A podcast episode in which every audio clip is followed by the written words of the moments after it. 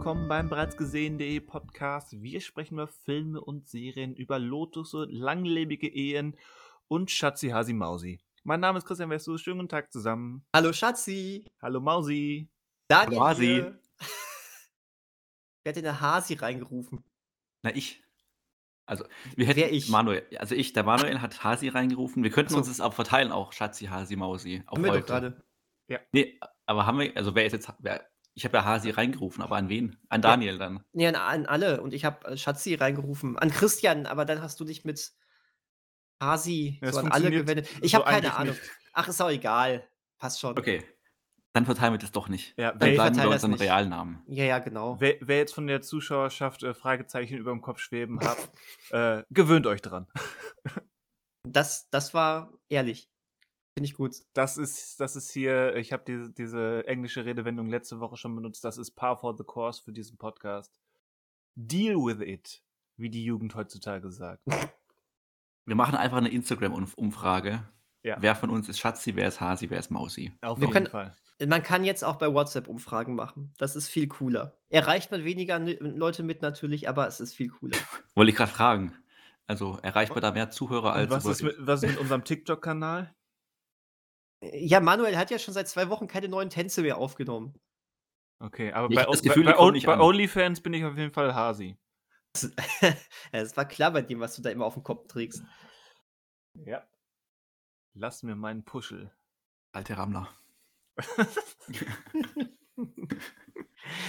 Ach ja. Äh, Damit So, hätten wir so. auch wieder das, ex äh, das explizite Material für, den, für diese Ausgabe ich, gestreut. ich glaube, das, das reicht nicht. Ja, dann, dann, dann, dann warte mal, bis, bis du das Cover der heutigen Ausgabe siehst. Cover. Mhm. Mhm. Ähm, aber davon ab, das Cover habe ich noch nicht gesehen, aber ähm, vielleicht was anderes. Verrate ich euch, nachdem ihr mir verraten habt, was ihr gesehen habt. Was habt ihr gesehen? Christian, fang mal an. Äh, Ich, ich habe gar nichts gesehen, ich spreche über Musik.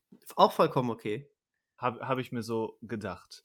Äh, aber nicht wie vielleicht Daniel durch ein privates Gespräch äh, vielleicht erwartet, dass ich über die, die ähm, ersten drei Single-Auskopplungen von Daughter spreche, die ich gehört habe und die mir gefallen habe. Ähm, aber, mich. aber vielleicht sprechen wir nochmal darüber, wenn das komplette Album von der sehr, sehr hörenswerten Band Daughter erschienen ist. Ich Sehr gerne. ich spreche über das äh, neue Album von Caroline Polacek. Ähm, die hat vor, ja, sagen wir mal fünf Wochen oder so, ihr zweites ähm, Soloalbum unter ihrem Namen. Technisch gesehen ist es ihr viertes Soloalbum, aber die waren noch unter anderen Namen. Es ist eine komplizierte Geschichte. Veröffentlicht also das zweite Soloalbum, Desire, I Want to Turn Into You. Und äh, Callum Polacek war vorher ähm, Teil des Indie-Elektropop-Duos Chairlift. Vielleicht äh, hat man das schon mal gehört und hat sich dann 2019 mit dem sehr, sehr coolen Album Pang als Solokünstlerin etabliert. Äh, sie macht, wie gesagt, so ein bisschen Elektropop, ähm, Art Alternative Pop, so in die Richtung. Und Desire I Want to Turn Into You ist mal wieder ein, ein ziemlich mustergültiges äh, Beispiel für, für ihren Stil und für diese Musik. Ähm, schon allein, wenn sie beim, beim, beim ähm, ersten Lied vom Album, auch die aktuellste Single, Welcome to My Island, fängt sie erst mit Mariah Carey-mäßigen, ähm, hochherziehenden Tönen an und ähm, geht dann im, innerhalb des gleichen Liedes in eher ähm, danceartige, fast schon mit Sprechgesang unterlegte Passagen über ziemlich gutes Ding. Ähm, Sun- Sunset ist ein ziemlich gutes Ding und Fly to You ist eine Kollaboration mit Grimes und Dido. Wann haben wir zuletzt Dido gehört? Ich weiß es nicht, auf jeden Fall äh, eine ziemlich coole Sache. Ich kann das, äh, beide Alben, Pang und auch ähm, Desire I Want to Turn Into You, ähm, im Prinzip jedem. Hört einfach mal rein, egal welche Musik ihr sonst hört. Ähm, hört einfach mal rein, einfach jedem ans Herz legen.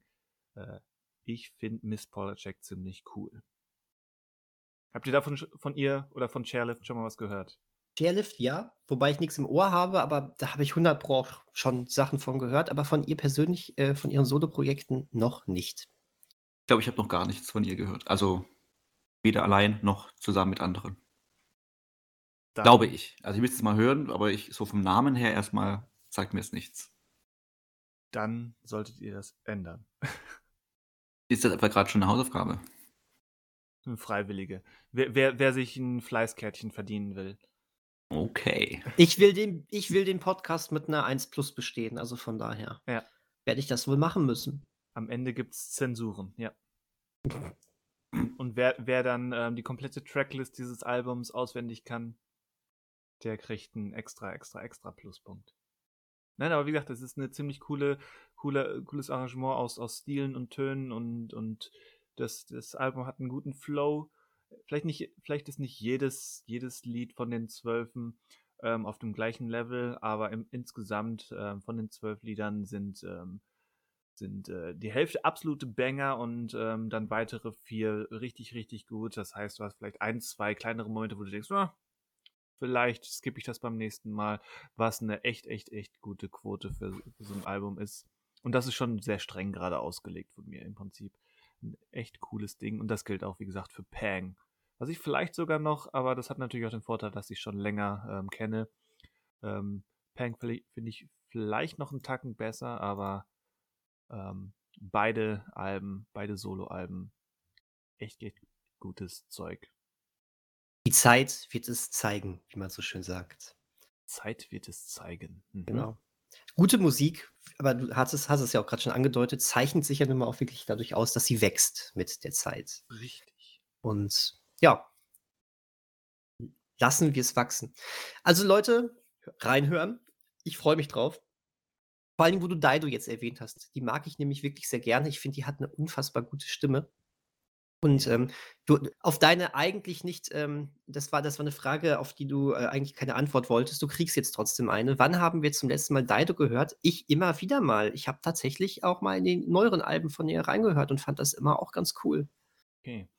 Wobei ich davon abraten oder dann direkt wieder runterregeln würde, wollen würde, äh, dass du dir dieses Album anhörst, wenn du gezielt nach Dido suchst. Na, äh, ich habe jetzt schon verstanden, dass sie nur an einer Stelle als, äh, als Gast auftaucht. Aber trotz alledem bin ich da jetzt nochmal hellhörig geworden.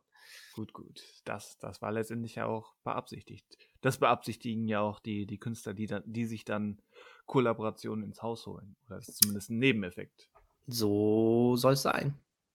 Und im Idealfall hast du auch dann noch einen coolen Song, der dann ja auch nochmal um eine Facette erweitert wird. Ja. Aber weißt du, womit du mich jetzt äh, beeindrucken könntest? Ja. Wenn, wenn du Didos ähm, bürgerlichen Namen kennst. Das weiß ich leider nicht. Ich habe das nämlich gerade bei Wikipedia und ich bin selbst etwas ähm, überrascht von diesem Arrangement aus Namen und Familiennamen und drei verschiedenen Sprachen. Okay. Vor allem ihr, ihr Vorname ist Florian. Mhm. Also Florian. Sie heißt hier komplett Florian Cloud de Bunvial O'Malley Armstrong. Okay. Ich sag das nochmal. Florian das Cloud?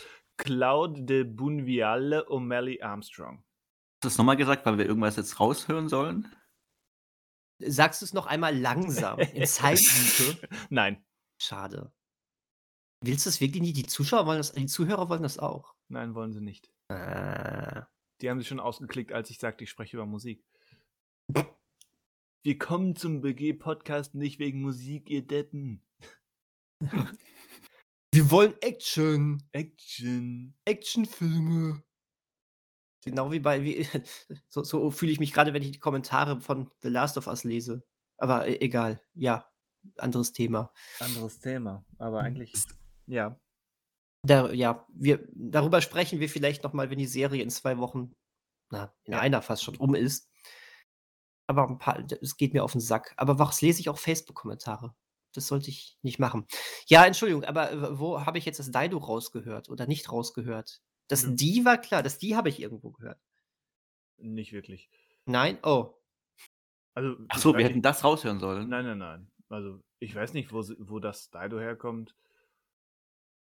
Auf jeden Fall ist da in, in, dieser, in diesem Konglomerat aus Vor- und Nachnamen ist, erkenne ich da nicht den Ursprung von Dido. Ach so, hätte ja sein können. Na gut. Tja. Schön, hätten wir das auch geklärt. Ja. Mhm. Wieder was gelernt. Auf jeden Fall. Bildungsauftrag. Ich sag's immer wieder, Bildungsauftrag. Ja. Manuel, Ja, ich bin noch da. Dein Äh, ja. Bildungsauftrag. dein Bildungsauftrag. Ach, du kommandierst heute. Äh, so ein bisschen. Ich dachte, komm. Okay. Ist danach. Äh, genau, ich hatte ja euch schon ähm, schriftlich meine Begeisterung kundgetan über einen mehr oder weniger aktuellen Kinofilm, der meiner Meinung nach mehr äh, verdient hätte, als dass er jetzt bekommt an, äh, an äh, Lob bzw. Nicht-Lob. Und zwar der Film Babylon von Damien Chazelle. Mhm. Der, ich meine, im Januar erst in Deutschland gestartet ist, ne? Oder irgendwann im Januar auf jeden Fall. War ein Januarstart, ja. Genau, und ich war jetzt am Sonntag im Kino, war dann überrascht, gut besucht der doch noch war, wobei der Saal auch nicht relativ groß war. Deswegen wirkt natürlich der Film schnell gut besucht, weil der Saal nicht groß ist. Ähm, war aber nach dem Film noch überraschter oder was heißt überrascht, irritiert darüber, warum der jetzt so also ich habe das Gefühl, der kam sehr, sehr zwiegespalten nur bei Kritik und Publikum an und wurde jetzt ja auch bei den großen Preisverleihungen so komplett übergangen. Hm, fast, und fast komplett. Fast, was hat er denn wo hat er denn der, was der hat, der hat ein, zwei Oscar-Nominierungen. Sprich so, weiter, ich, ich, ich Ja, okay, okay. Ähm, und ähm, genau, weil ich halt den Film sehr, sehr mochte. Ähm, kurz zum Inhalt vielleicht kann man sagen, es geht um ja, zentral so drei Figuren. Margot Robbie, Brad Pitt und Diego Calva spielen die. Brad Pitt spielt einen schon längere Zeit im Hollywood etablierten Schauspieler, also es beginnt in den 1920er Jahren. Margot Robbie versucht gerade so ihren Fuß reinzubekommen in die Branche. Diego Calva auch, wobei Margot Robbie ganz klar halt vor die Kamera möchte und Diego Calva halt Hauptsache irgendwie Teil dieses, dieses Business werden möchte. Mhm. Und genau, deren drei Wege äh, kreuzen sich mal mehr, mal weniger. Und ähm, genau, es ist ja, also habe ich, glaube ich, auch im Chat erwähnt gehabt in unserem privaten. Im Deutschen trägt er ja noch den Untertitel im Rausch oder Rausch der Ekstase. Und das ist halt dieser Film auch für drei Stunden. Es ist halt teilweise Wahnsinn, äh, was es da für längere Sequenzen gibt. Und man fragt sich auch im Nachhinein, was musste dieser Dreh vor diesem Film eigentlich für ein wahnsinniger Aufwand gewesen sein?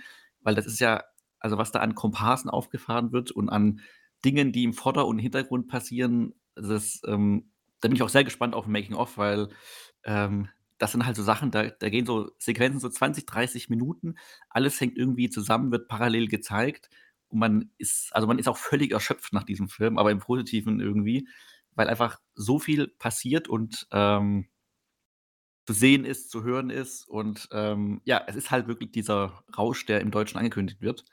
Und deswegen kann ich halt auch nicht verstehen, weil der Film auch das Kino an sich auch feiert, natürlich auch mit seinen negativen Seiten, ähm, aber nie irgendwie im Sinne von, dass es quasi angeprangert wird, sondern dass es halt irgendwie schon auch Teil von dem Ganzen ist und man auch verbringen muss, wenn man sich da irgendwie etablieren möchte.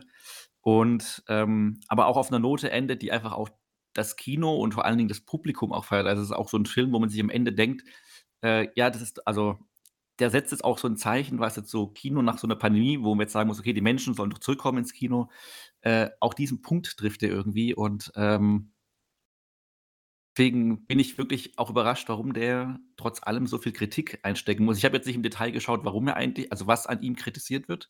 Man kann natürlich sagen, dass jetzt, auch wenn der Film drei Stunden geht und man eigentlich nur drei Hauptfiguren hat, ähm, dass die halt auch so ein bisschen durch diesen Film durchgeschleust werden und, ähm, vielleicht hier und da ein bisschen mehr Tiefe hätten vertragen können, anstatt nur irgendwie die ganze Zeit zu reagieren und so 'ne bisschen eine Funktion einzunehmen, halt das darzustellen und das darzustellen. Aber das ist halt dann schon fast also, für mich dann schon so eine Kritik auf einem höheren Niveau. Ähm, ja, also ich kann diesen Film nur empfehlen. Man soll sich auch nicht von dieser Lauflänge von knapp über drei Stunden, ähm, abschrecken lassen, weil das trägt er halt total. Also, er fühlt sich jetzt nicht wie drei Stunden an, ähm, sondern also, weiß ich, eher wie zwei Stunden, beziehungsweise man merkt schon, dass er drei Stunden lang ist, aber auf eine sehr, sehr positive Art und Weise auch, weil das die Geschichte einfach braucht, weil das die Szenen auch brauchen, weil die halt wirklich, wie gesagt, auch sehr, sehr lange teilweise sind und, ähm da aber nie irgendwie so willkürlich werden. Also, es ist nicht so, dass es dann so längere Party-Szenen gibt, die irgendwie keinen Sinn ergeben oder wo nichts passiert, sondern da passiert halt ganz, ganz viel und es sind halt einfach die ganzen Geschichten und Sachen, die da gemacht werden, das, ähm, hat schon seinen Zweck und ja, also, ich bin voll des Lobes bei diesem Film und, ähm, ja, mir ist es egal, ob der jetzt Oscars gewinnt oder nicht. Ich bin halt nur überrascht, dass der dann doch irgendwie nicht so viel, äh, Lob bekommt und, ähm die Leute oder viele Leute irgendwie nicht ganz so zufrieden zurücklässt. Und ja, gerade im Kino, also entfaltet er, glaube ich, schon einen gewissen Rausch, den man sich oder ich zumindest nicht Ha. entziehen konnte.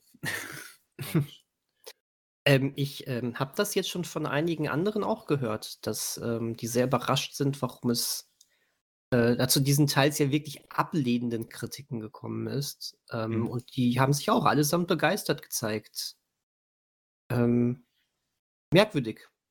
Ich, ich glaube, was ich so mitbekommen habe, ich habe das auch nicht im Detail verfolgt, weil ich den Film eben noch nicht gesehen habe und nicht gespoilt werden wollte. Aber ich glaube, der Hauptangriffspunkt war, dass es eben so ein, so ein selbstverliebtes ähm, Schaulaufen von, von eben insbesondere Regisseur Damien Chazelle ist, der sich eben als seht nur, was ich hier ähm, für, ein, für ein Monstrum stemmen und bewältigen und inszenieren kann, ist. Das wurde dem Film, glaube ich, in erster Linie vorgeworfen. Dass es so ein bisschen selbstverliebtes ähm, Angeberei-Kino sein soll. Ist es Also das, weiß Manuel? ja. Ja, ich überlege gerade, wie man das also woran man das festmacht, dass er das jetzt also woran man eine selbstverliebte Inszenierung oder sowas erkennt, weil Tja, ist, Das ist also das sehe ich ist, halt nicht. Ist Also ich weiß nicht, Apocalypse äh Now und, und der Pate nicht auch irgendwie selbstverliebt und trotzdem gut? Das ist definitiv ähm, Auslegungssache. Ja, richtig. Dann kann ich aber auch Scott Pilgrim gegen den Rest der Welt als selbstverliebt betrachten, weil, ähm, Sco äh, Edgar Wright so in seinem Stil da schwelgt. Also Ja, ich glaube, er hat ja auch schwer. also Damien Chazelle hat ja auch, glaube ich Dann ist, dann so ist jeder Wes Anderson-Film selbstverliebt. ja, absolut. Dann ist halt mal so ein persönliches Ding wahrscheinlich eher, weil Ja. es gibt auch Leute, die halt bei Whiplash also bei allen Filmen von Damien Chazelle halt irgendwie, äh, keine Ahnung, faschistische Züge sehen und einfach nichts damit anfangen können mit seinen Geschichten oder mit seinen Figuren, die er erzählt. Und ich weiß nicht, ob mittlerweile einfach da so viele oder halt sich so 'ne Grundschicht entwickelt hat an Kritikerinnen oder Kritikern, die halt, weil er draufsteht, den Film dann schon so 'n bisschen gefärbt sehen und ja, also ja, ich kann das also ich weiß gar nicht, wie man jetzt da sagen kann, das ist selbstverliebt, weil ich habe ja schon gesagt, dass natürlich sehr aufwendig alles inszeniert ist. Ähm, aber das hat alles seinen Zweck und wirkt jetzt nie so wie so 'ne Zur-Schaustellung von: „Was kann ich machen, was ist möglich?“, sondern es ist halt Teil der Erzählung oder Teil des Films, wie der erzählt und ja, aber dann ist es wahrscheinlich einfach 'ne persönliche Sache mit ihm. Ja. Und um das aufzulösen, äh, der Film ist für immerhin 3 Oscars dann doch nominiert worden. Für Justin Hurwitz's Musik und für das Mhm. Kostüm und Produktionsdesign. Na gut, immerhin, ja. Aber er hat eben in den gemein gesagt großen Kategorien eben nichts erreicht, ne? Und da hätte man ja schon irgendwie vorstellen können, dass er da auch zu finden ist. Und das sicher, da ja Damien Chazelle in den letzten also mit seinen letzten Filmen durchaus, ähm, vertreten war. Andererseits war First Man ist war ja auch schon grade nach dem großen Erfolg von La La Land, äh, blieb der ja so 'n bisschen hinter seinen Erwartungen. Ja, wobei ich's da also, ich fand den Film toll, aber so, äh, da konnte ich's aber nachvollziehen, weil es ja äh, ja, auch die Darstellung von Neil Arm Armstrong war ja sehr zurückgehalten, sehr unterkühlt. Der ganze Film war 'n bisschen unterkühlt. Ähm, das war der hat gar der hat ja so gar nicht auf die Oscars abgeschielt, weswegen ich diesen Film auch gut fand. Jein. Findest nicht? Würde ich zumindest so deutlich nicht formulieren. Aber Also das auch das ist Auslegungssache. Wie Okay. wie zielt man gezielt auf die Oscars ab? Also Mhm, ja, ja, stimmt. Und grade grade wenn man eben von einem Film wie La La Land kommt, dann muss man sich und wenn man wirklich dann versucht, an den Oscars vorbeizuzielen, dann müsste man eigentlich 'n ganz anderen Film machen. Ja Aber, gut. ähm, letztendlich macht Damien Chazelle eben Damien Chazelle-Filme und da ist er mittlerweile eben, obwohl er noch relativ jung ist, einfach ein Name, der automatisch mit den Oscars assoziiert wird, egal was er macht. Mhm. Also ja, Auslegungssache. Auslegungssache. Ich kann nur sagen, die 3 Filme, die ich von ihm kenne, fand ich wirklich allesamt auf ihrer Weise sehr, sehr gut. Ja, Und deswegen ich auch. freue ich mich auch auf Babylon, obwohl ich jetzt mittlerweile schon schade finde, ihn nicht auf der Leinwand gesehen zu haben. Ja, Aber ja. gucken wir mal. Gucken wir mal. Ja, Gucken wir mal. auch schade, dass ich ihn, äh, nicht auf der Leinwand gesehen habe, fand Aha. ich bei dem Film, den ich jetzt glei äh, einmal kurz in den Ring schmeißen möchte. Denn Aha. es geht um Alienoid. Was? Alienoid. Ein südkoreanischer Science-Fiction-Action-Martial-Arts-Historienfilm mit Slapstick-Einlagen. Aha. Aha. Hm. Ähm, stellt euch mal vor, ähm, eine Ne. aus ne, dann okay, gehen wir zum Hauptthema. Stellt euch mal vor, eine außerirdische Rasse ähm, nutzt uns Menschen als äh, Gefängnis für ihre Straftäter. Also wirklich die Menschen, nicht die Uns, Erde. uns Menschen. Uns. Menschen. Ja, ja, also Wie die, kann ich mir das die vorstellen? Straftäter von denen werden äh, in, die, in die Körper von uns Menschen äh, rein, reingebracht und äh, die Menschen wissen davon nichts und die ähm, Straftäter, diese Außerirdischen, müssen, haben dann keine Kontrolle mehr und müssen so dann den Rest ihres Lebens verbringen. Die Sinnhaftigkeit des Ganzen sei jetzt einmal bitte dahingestellt. Hey, ja. Ja. Äh, ja, okay. Interessant. Aber nehmen wir das jetzt Gibt einfach doch mal keinen so. Sinn. Nehmen wir das jetzt einfach mal so hin.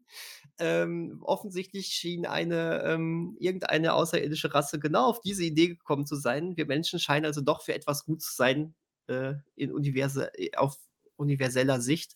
Und ähm, naja, dadurch, dass allerdings aber auch natürlich wie in einem echten Gefängnis ähm, es Ausbrüche geben kann, sind eben auch ein paar dieser, ähm, sind ein paar außerirdische Roboter auch stationiert, um aufzupassen, dass ähm, wenn es einen Ausbruch gibt, dass, äh, ja, der, dass, die, dass der Typ direkt unschädlich gemacht wird und natürlich die Menschheit nichts davon weiß. Ähm, einer dieser Außerirdischen sieht lustigerweise aus wie so ein, so so ein, so ein Iron Man-Roboter, äh, der sich dann aber auch immer wieder in einen Menschen verwandeln kann, damit das auch ja nicht auffällt. Und weil das auch noch so schön ist, könnt ihr auch noch mit einem Schicksalsdolch durch die Zeit reisen. Natürlich. Und so kommt es, dass dieser Film nach einer Einführung, ähm, wo äh, ein, ähm, äh, ja, ein Straftäter im äh, Jahre 1380 Ding festgemacht wird.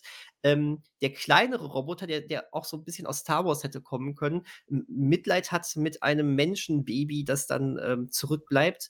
Und obwohl der andere Roboter sagt, äh, nee, wir mischen uns hier nicht in die Menschheitsgeschichte äh, ein oder Menschheit ein generell, ähm, naja, nimmt er ihn dann mit ins Jahr 2012 und so wird dann dieses Baby in dieser Zeit wach. Ähm, man fragt sich dann übrigens, ähm, äh, wa warum dann ein paar Jahre später da ein vernünftiges, normales Mädchen draus geworden ist, weil eigentlich diese beiden Roboter schon ziemliche Versager sind da drin, die aufzuziehen, weil der eine hat einfach null Gefühle und der andere ist versteckt sich einfach als sprechendes Auto, aber nun gut. Ähm, Schnitt. Schnitt. Zurück im Jahr 1381 sehen wir auf einmal irgendwie so einen komischen, ähm, Typen, der sehr selbstverliebt ist, ähm, und der scheint, ähm, äh, seine Dienste immer anzubieten und dann sehen wir ihn in verschiedenen Martial Arts Prügeleien, die sind auch alle sehr slapstick-mäßig und da muss ich übrigens sagen, ähm, Slapstick und südkoreanische Filme ist schon so 'n spezieller Fall. Ähm, es ist manchmal doch so 'n bisschen Fremdschämen. Also, da musste man musste man manchmal weggucken, aber nicht, weil die Fights so dermaßen brutal waren. Ähm, Mhm. Ja, und, ähm, irgendwie entspinnt da plötzlich eine zusammenhängende äh, also, irgendwie zusammenhängende Geschichte aus diesen Zeitlinien und überhaupt, weil, ähm, ein größerer Ausbruch aus einem von einem dieser Gefangenen geplant ist und, ähm, plötzlich steht die gesamte Welt steht das Schicksal der gesamten Welt auf dem Spiel und man glaubt es nicht, es macht am Ende irgendwie auch kaum Sinn. Aber äh, zumindest tut der Film so, als würde es Sinn ergeben und das finde ich fantastisch. Also, es gibt tatsächlich so was wie 'ne Auflösung, w wieder, warum diese Zeitlinien zusammenhängen und sonst was. Ähm, sensationell. Sensationell auch, weil der Film einfach mit Fortsetzung folgt endet. Oh. Fand ich fand ich auch Mut großartig. mutig. Ich habe aber gehört, jetzt der der 2. Teil wird kommen. Ähm, was also, von daher, äh, ist das ist jetzt nicht so 'n Netflix-Ding. 1. Staffel, hier habt ihr es. Oh, oh, kam nicht an. Tschüss. Ja, apropos, wo gibt's den überhaupt? Ähm, der ist, ähm, im Heimkino veröffentlicht worden. Ähm, auf Blu-ray kannst du den besorgen. Äh, ich habe ihn in der 99 Cent Aktion von Amazon ausgeliehen. Ah. Da war er beim letzten Mal drin. Ich könnte mir vorstellen, dass er wahrscheinlich auch beim nächsten Mal drin ist, weil so einige Filme tauchen ja immer häufiger mal auf. Ja. Ähm, der wird früher oder später hundertprozentig auch zum Gratis-Gucken drin sein. Ich denke auch bei Amazon. Ähm, ja, was bleibt noch zu sagen? Ich hatte wahnsinnig viel Spaß bei diesem Film. Das ist riesengroßer Quatsch von vorne bis hinten. Die Computereffekte sind schlecht, ähm, aber irgendwie ähm, irgendwie aber auch Schlecht, äst okay. Irgendwie aber auch ästhetisch. Also, es ist dieses, Ich ähm ich ich habe grad durch den Trailer gek geklickt und das sah gar nicht so schlecht aus. Ja, die die Roboter und sowas und die sind ähm, du merkst, das ist nicht real. Also, es ist jetzt keine, äh Ach, wirklich? Ja, ja, das ist jetzt keine, ähm, High-End-Produktion. Aber, ähm, wenn man das ich finde das gar nicht so schlimm, dass man einfach so 'ne Videospielmäßige Ästhetik dann drin hat, ähm, und dann passt das auch. Was cool ist, grade in der in, ähm, der Gegenwarts-Storyline, ähm, sind einige richtig fette Action-Szenen drin. Das hat mich auch sehr überrascht. Ähm, die sind sehr brachial, ähm, und das hat richtig Spaß gemacht. Mich hat der Film immer so 'n bisschen verloren, wenn er in die Vergangenheit gegangen ist, ähm, aber auch, weil ich da nicht so mit den Charakteren connected habe und, äh, die auch wirklich ja, da war mir dieser diese Slapstick-Einlagen waren mir 'n bisschen zu penetrant drin. Aber ansonsten also, mich hat er es ist wahrscheinlich so 'n bisschen das, was du letzte Woche bei, ähm, äh, dem Gore-Man gesagt hast. Äh, ne, auch auch wenn das jetzt hier nicht diesen Charme hat mit diesen selbstgemachten Kostümen und so was alles. Aber, äh, ich habe mich da einfach wieder einfach einfach wie so 'n so 'n Kind gefühlt, was Spaß hatte. Und das kann nicht das Schlechteste sein. Also, ich fand ich fand den irgendwie ich ich fand den klasse. Ich würde ich würde den jetzt einfach mal empfehlen, wenn man eben weiß, man guckt sich da einfach so 'n Power Rangers-Quatsch an, wenn man so will. Ist cool. Tolles Ding. Alienoid. Ich habe vor 'n paar 'n paar Wochen bei Netflix den den anderen südkoreanischen Science-Fiction-Film, der den grandios betitelten Younghae, äh, Mhm. geguckt. Jung Bindestrich oder Untenstrich E. Junge. Genau. Sehr sehr unglücklich, ähm, für den deutschen Zuschauer. Der war aber nur so okay. Ja, okay. Ah, ich dachte, sei 'ne Serie. Wie komme ich denn darauf, dass das 'ne Serie ist? Okay. Alienoid? Ja, ne, Oder äh, oder Junge? Junge. Ach so. Junge. Junge. Ausrufezeichen. Es könnte durchaus eine sein, aber, ähm, ich habe dann wenn ja wenn da noch mehr kommt, ähm, habe ich jetzt nur bedingt Verlangen, ähm, da mehr von zu sehen. Okay, das ist, äh, jetzt nicht irgendwie große Werbung für diesen Film. Nö. Gut. Das war jetzt auch nur ein ach ach übrigens, das passt Hm. grade da dazu rein. Aber für an an wen an wen richtet sich das denn? Also, Junge. Also, ist das Ist jetzt, im äh Prinzip ich würde sagen, das ist in in in 'nem ähnlichen Fahrwasser. Also, Weil es scheint mir etwas ernster, als du als du Alienoid jetzt beschreibst, aber im Mhm. Prinzip auch Science-Fiction, Action. Weil dann ist das ja wieder so 'n Zielgruppending, dass wenn du jetzt, äh, von Alienoid darauf kommst und ich sage ja auch, Alienoid ist also, du musst da schon ein Herz für so 'n Quatsch haben, äh, sonst brauchst du dir den nicht anzugucken. Dann, ähm, ist ja Junge zum ich werde den jetzt auch immer Junge nennen, sorry. Ähm, äh, dann ja erst mal was, wo ich zumindest jetzt neugierig bin. Aber wahrscheinlich werde ich ihn nie angucken, weil ich sowieso noch 1.000 andere Sachen habe, wie das so ist. Wenn du jetzt gesagt hättest: „Geil, das ist Geil. geil“, dann Ne. hätte ich gesagt: „Vielleicht“, aber so, Ne, na leider ja. nicht. Leider nicht. Na gut. Na ja. Aber apropos geil. Oh. Komm kommen wir zu unseren Hausaufgaben. Ja, weil, ähm, wir besprechen wieder Hausaufgaben. Einmal im Monat, so Hm, roundabout. äh, ja, hm. zurzeit 'n bisschen weniger, aber eigentlich einmal im Monat geben wir uns, äh, immer wieder, ähm. Filme Ach und Serien ja, manchmal auch das. Das geht das die Hörer, die geben sich dann die Kugel, wenn wir wieder so großartige, äh, nicht ausschweifende Anmoderationen machen. Und Geben mit wir mit uns Hausaufgaben mit auf. die Kugel meinen wir natürlich eine Kugel Vanilleeis. Hm, warum Vanille? Weiß nicht, weil's weil's total, ähm, bieder und basic ist. Okay, ich hatte gestern 'n wahnsinnig leckeres Kinder Bueno Eis. Siehst du, das ist das ist fancy und und und over the top. Ja, voll geil. Einmal im Monat geben wir uns, äh, nämlich, äh, verschiedene Filme oder Serien auf, äh, die äh, die anderen, äh, möglichst nicht kennen und, ähm, besprechen sie dann hier im Podcast. Und das machen wir. Und, ähm, Das wir machen wir. ja, und, ähm, fangen wir doch mal an. Äh, was hast du denn so aufgegeben, Christian? Ach, ich ich ich mache den Anfang. Äh, ich Okay. würde sagen, wir bleiben bei der Reihenfolge von grade, oder? Ja, meist meistens machen wir das so, das stimmt. Das stimmt. Also, meine Hausaufgabe war ein Film namens „45 Years“. Äh, der ist im Jahr 2015 erschienen. Äh, das ist ein ein Drama des, äh, des britischen Regisseurs Andrew Haigh. Man kennt vielleicht, äh, seinen seinen Durchbruchsfilm, das, ähm das, äh, Liebesdrama „Weekend“. Ähm, großartiger Film, aber im Prinzip sein größter Erfolg ist dieser Film „45 Years“, mit äh, Charlotte Rampling, der großen Charlotte Rampling und Tom Courtney in den Hauptrollen. Beide gewannen ähm, in Anlehnung an letzte Woche, wo Manuel äh, über die Berlinale berichtete. Beide Darsteller gewannen damals auf der Berlinale jeweils den Darstellerpreis, den Silbernen Bären. Stimmt, das habe ich auch gelesen, ja. Und der Film geht, dreht darum, ähm, das Paar äh, Kate und Jeff äh, sind seit, wer hätte das gedacht, 45 Jahren verheiratet. Sie planen gerade eine große Party, um das zu feiern. Ähm, sie leben auf dem britischen Land in Norfolk und dann erhält Jeff äh, einen Brief aus der Schweiz und erfährt, dass seine damalige ähm, Partnerin, die er vor Kate hatte, ähm, eine Deutsche, die ist damals vor, sagen wir mal, ähm, etwas über 45 Jahren äh, bei einem Wanderausflug in den Alpen verunglückt und gestorben und ihr Körper wurde nun äh, nach Jahrzehnten geborgen und das und dieser Fund äh, weckt natürlich längst vergessen geglaubte Erinnerungen ähm, bei Jeff und natürlich gewisse Zweifel und, und ähm, Fragen bei Kate, die diese 45 gemeinsamen Jahre plötzlich in einem vielleicht, vielleicht auch nicht anderen Licht erscheinen lassen.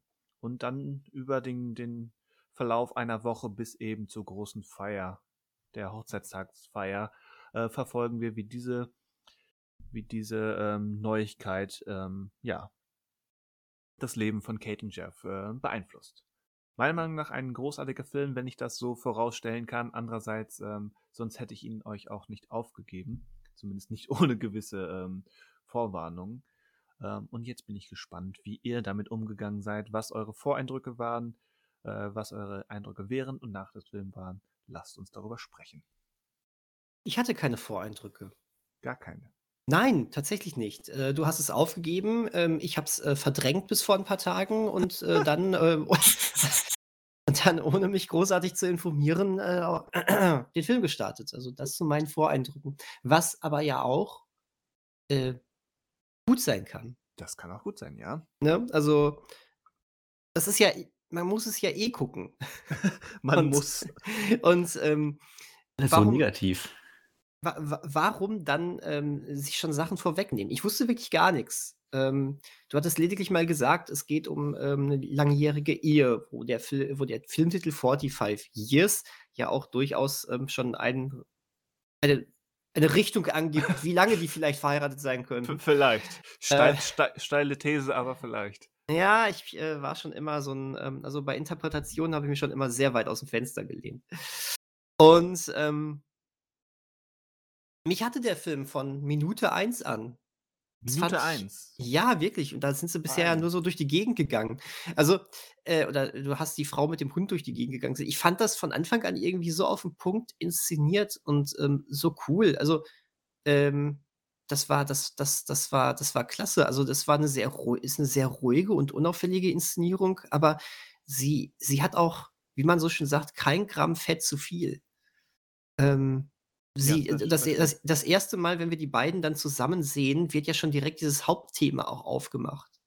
Und, ähm, ich wusste da auch noch nicht so ganz weil er er ist da ja sehr verdattert, ne, wenn er dann diesen Brief da sieht und so was. Und ich dachte erst: „Oh, geht's hier vielleicht um Demenz oder sonst irgendetwas?“ Weil er ja dass er erst so: „Ah, ich habe ich hatte die doch mal erwähnt.“ Ja, ist schon aber schon lange her. Und dann denkst du: „Ah, ko ist vielleicht 'n alter Brief, der ja jetzt für wieder für echt gehalten wird“ oder irgendwie so was. Aber dann wird habe ich relativ verstanden: „Ah, okay, Moment, äh, der ist noch fit und, äh, es geht um was ganz anderes.“ Ähm, ja, und so ist ja von von von Anfang an wie so 'n Damoklesschwert dann eben diese diese, ähm ich nenne es jetzt mal weil man weiß es am Anfang ja noch nicht so genau, deswegen nenne ich's jetzt mal Begegnung vor dieser langjährigen Ehe, ähm, ja, schwebt da eben so so plötzlich über allen. Und wie du schon sagst, plötzlich wird auch alles infrage gestellt und ja irgendwie nicht nur eine Ehe, sondern damit ja auch ein ganzes Leben von der Perspektive von ihrer Perspektive aus zumindest.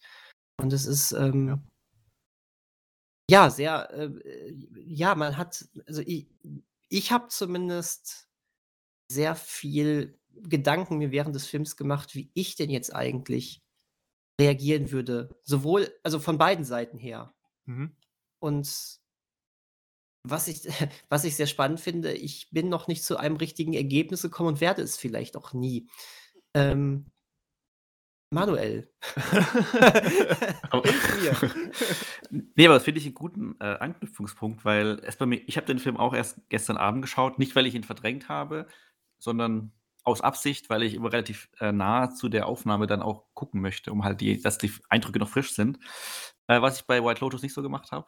Ähm, und ich habe auch das Gefühl, dass der Film, äh, der Film eigentlich noch so ein bisschen ähm, eine Verdauungsphase braucht, um das Ganze auch zu einzuordnen, weil er ja auch am Ende, ohne jetzt da jetzt direkt, direkt äh, im Detail darauf einzugehen, ja schon ein bisschen nicht abrupt endet, aber er lässt ja schon so ein bisschen den Konflikt, zumindest für die Figur oder für die, für, ähm, für Kate eigentlich offen. Also wie Ja. jetzt sie also wie es auch weitergeht überhaupt. Und ähm, weil äh, für ihn ja eigentlich die, das Ganze, also zumindest tut er so an diesem Tag, für ihn die Sache jetzt erstmal abgehakt ist und sie jetzt weitermachen und für sie aber die Sache eben nicht abgehakt ist und es so scheint, als ob jetzt nach 45 Jahren, die ja relativ zumindest keine größeren Krisen hatten, ähm, jetzt außer vielleicht seine gesundheitliche Situation, genau. deswegen sie ja genau diesen 40-jährigen Hochzeitstag nicht feiern konnten, aber jetzt keine, also jetzt beziehungstechnisch keine größeren Krisen hatten,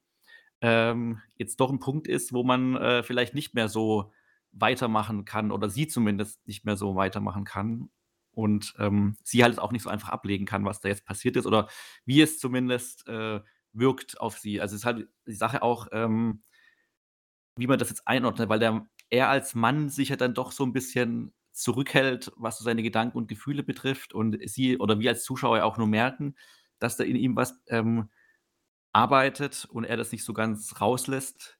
Er aber, also ich fand aber am Anfang so, dass die Beziehung zwischen den beiden, dass er schon sehr, aber klar, er hat ja auch diese Herz-OP gehabt und die Herzsache.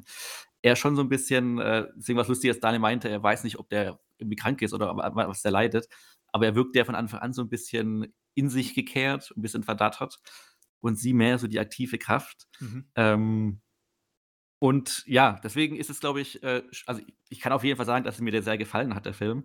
Ähm, und äh, aber so weitere Gedanken dazu, dass der halt so ein bisschen gärt, noch so ein bisschen nachgärt und ähm, glaube ich eher zum Positiven, dass man auch dazu eingeladen wird, den Film auch vielleicht nochmal, also mit dem Wissen vielleicht auch nochmal zu schauen und vielleicht dann noch mehr auch ähm, darauf zu achten, vielleicht nochmal gerade auf seine Figur, wie er sich so verhält.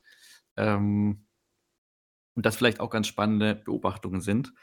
Und ähm, ja, äh, deswegen der erste Eindruck nach dem Schauen, nach dem ersten Schauen ist äh, sehr, sehr positiv. Äh, ich hatte den Film eigentlich schon länger auf dem Schirm gehabt. Ähm, glaube schon seit er erschienen ist, hat sich aber nie ergeben. Äh, oder ich habe mir nie die Zeit genommen, ihn dann wirklich mal anzuschauen. Deswegen war ich auch sehr froh, dass es dann als Hausaufgabe hier gestellt wurde und wir quasi gezwungen waren, ihn anzuschauen. Gezwungen, ja. Ja, und äh, aber diese negative Konnotation von Zwang hier jetzt gar nicht angebracht ist.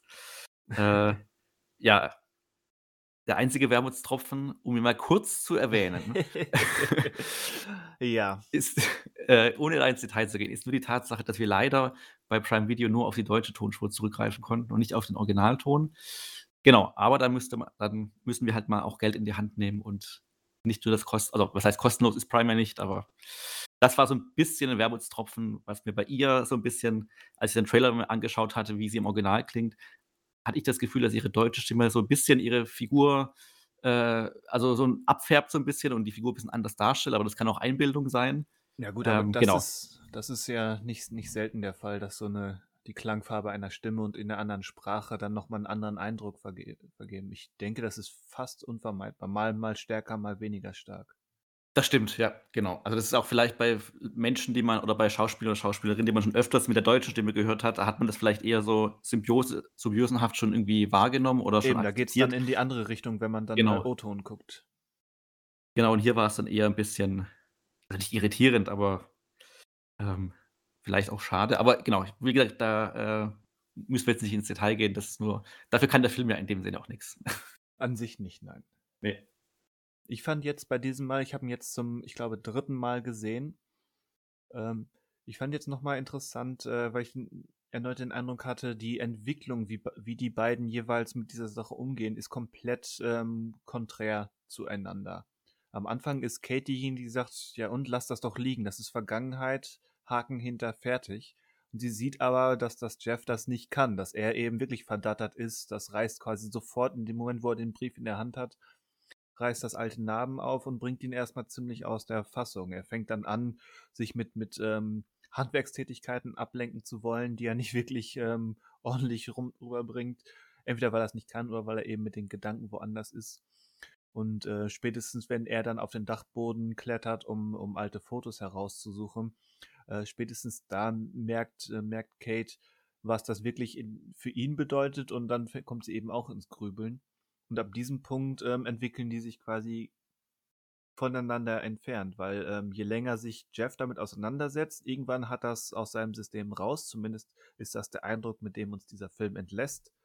Ähm, auf der finalen Feier, dass er dann sa sagt, Haken hinter, ich bin jetzt, ähm, ich habe meine 45 Jahre mit Kate verbracht und es sollen weitere dazukommen. Haken hinter. Nochmal 45 Jahre? Ja, du bist ja optimistisch. Das habe ich so nicht formuliert, aber im Idealfall, ja, warum, warum nicht? Und Kate eben im Gegenzug ähm, hat äh, eben die andere Entwicklung ähm, eingeschlagen und ähm, ist jetzt zunehmend verunsichert. Einerseits, weil sie eben ihren Mann beobachtet hat, aber auch, weil sie selbst auf die Suche gegangen ist und dann eben anfängt, gewisse Fragen zu stellen. Die Fragen, hättest du sie damals geheiratet, wäre sie nicht verstorben? Und äh, dass man eben auch die eigenen Lebensentscheidungen ähm, hinterfragt.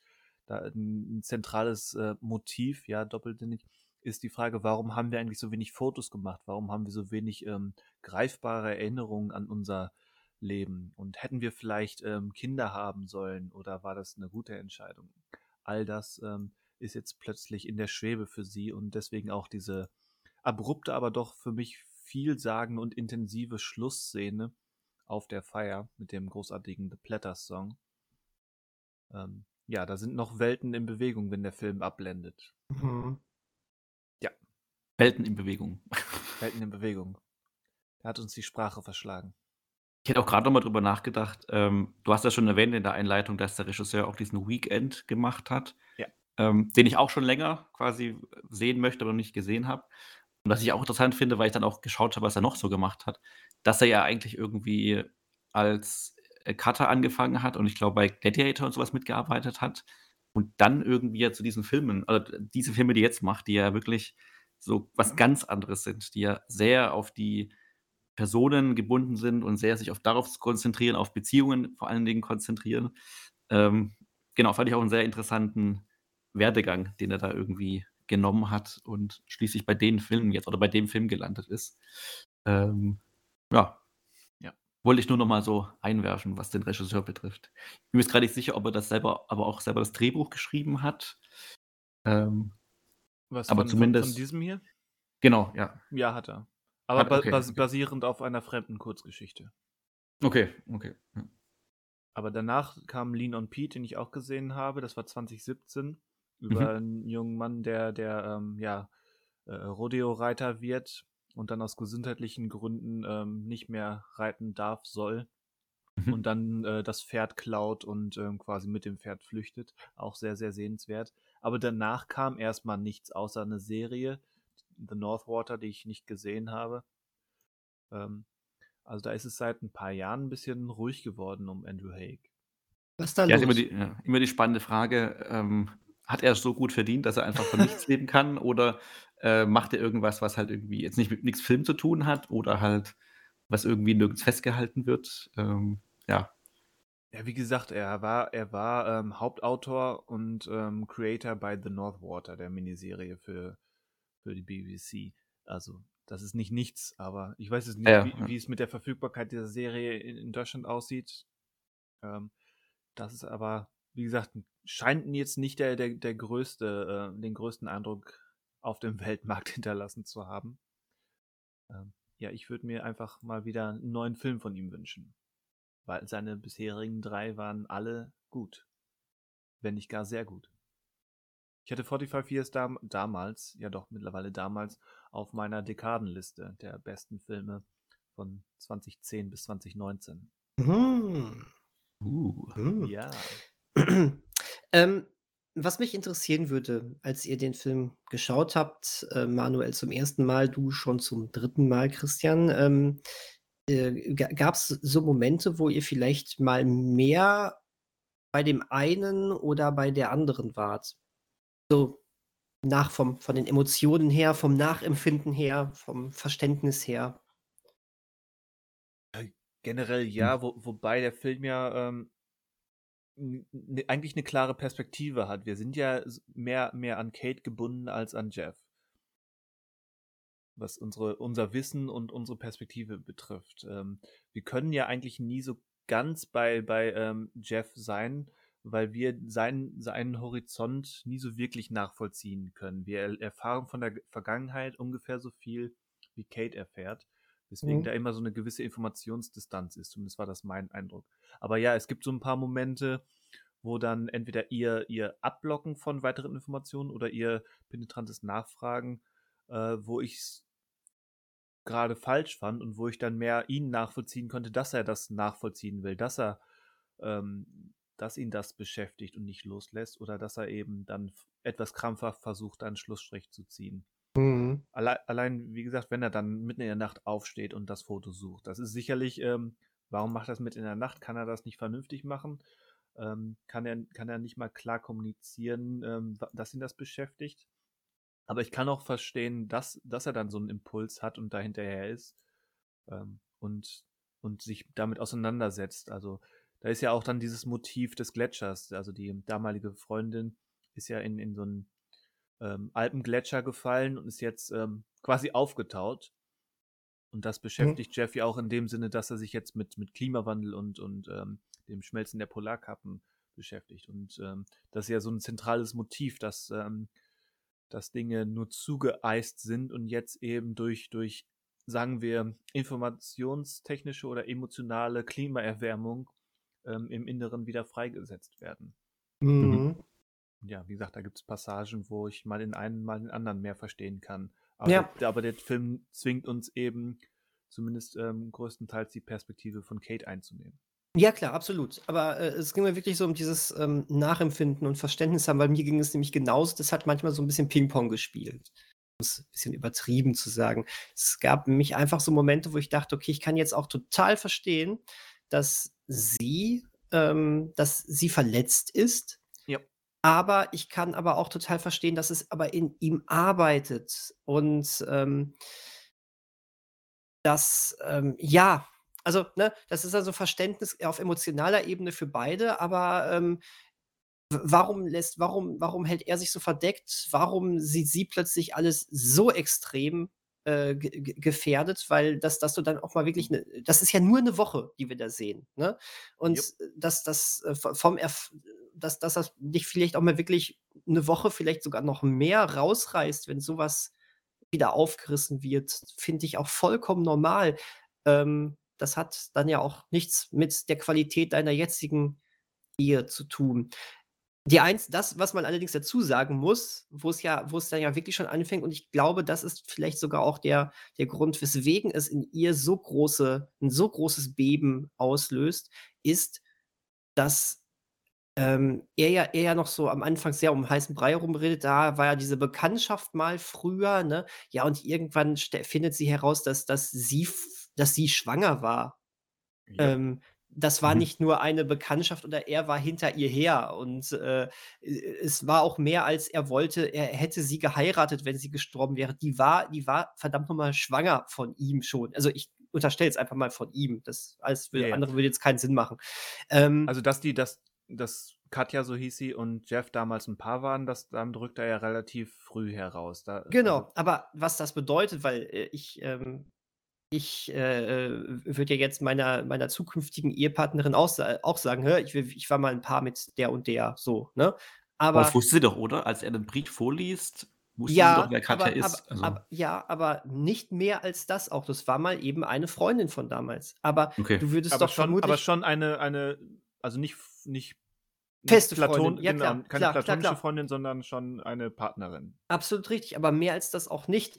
Äh, aber das ist das wiederum fand ich 'n ziemlichen Vertrauensbruch, äh, wenn du nach 45 Jahren Ehe, ähm, feststellst, ähm, was da eigentlich wirklich vorher war. Das muss ja nicht en Detail sein, aber dass nicht gesagt worden ist, ähm: „Da ist meine damalige Freundin gestorben, sie war schwanger von mir.“ Das ist 'n riesiger Einschnitt. Das Genau, der bedeutet ja auch etwas extrem für dich als Person, was den Verarbeitungs und den Schmerzensprozess anbelangt.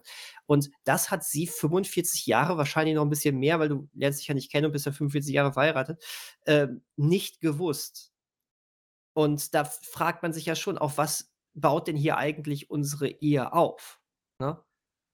Und das natürlich das das wiederum, ähm, ist dann ja klar, dass das dann auch noch zu der Frage führt, hat das damit zu tun, dass wir nie Kinder gehabt haben? Es wird nie kommuniziert in diesem Film, dass sie explizit einen Kinderwunsch hatte, aber, ähm, man kann es ja schon so reininterpretieren, dass sie sich plötzlich fragt: „War das dann die richtige Ge Entscheidung?“ genau. Also, die die Frage irgendwas. wird auf jeden Fall Ja, gestellt. ganz genau. Und das ist es halt. Da werden ja schon wirklich Fundamente auch irgendwo ein bisschen und ein bisschen mehr erschüttert. Genau. Äh, Sie da sie geht's war wirklich um Grundvertrauen. o ohne diese diese Sache mit mit dem Brief und mit dem Wissen, wäre sie wahrscheinlich durchaus mit sich im Reinen gewesen, was die Kinderfrage betrifft. So ist Ja. mein Eindruck Ja. gewesen, nach dem Motto: „Wir haben halt keine, aber wir waren trotzdem glücklich.“ Aber plötzlich hast du halt dieses quasi dieses diesen Blick in ein anderes Multiversum, wenn wir mal zeitgenössische Vergleiche heranführen wollen, Mhm. ähm, was was zumindest dein Partner hätte für ein Leben haben können ohne dich und was das dann auch für dich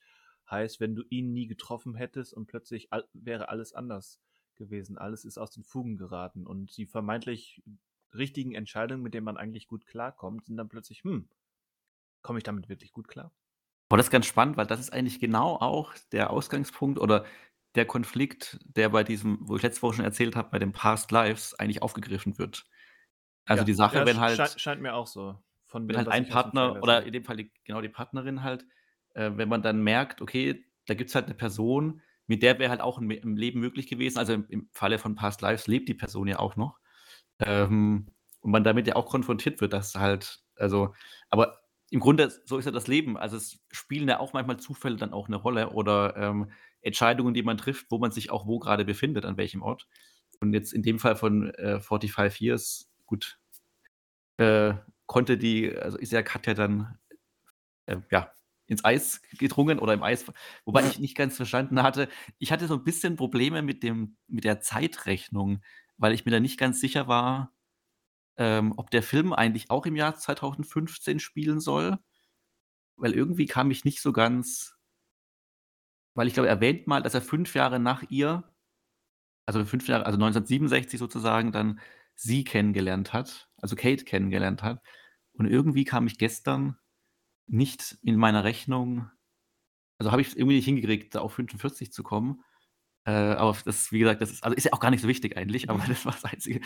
Ähm, aber im Grunde, was ja auch passiert ist, dass diese sie haben ja auch zum Beispiel Entscheidungen getroffen, wie dass sie keine Kinder wollen. Und, ähm, ich glaube halt, dass bei Kate so 'n bisschen das ist, ähm, dass für sie halt so biss das Konzept ihrer Ehe so dahingehend zusammenfällt, weil sie halt irgendwie merkt, okay oder was sie auch er sagt, dass halt manche Entscheidungen so getroff also, von ihm so getroffen wurden wegen der Beziehung, die er vorher hatte. Ähm, aber im Grunde, wenn man halt 45 Jahre lang verheiratet ist und zusammen ist, dann entwickelt sich ja auch der Gedanke oder geht man ja davon aus, dass man ja so immer die einzige Person, äh, im Leben war von der anderen Person.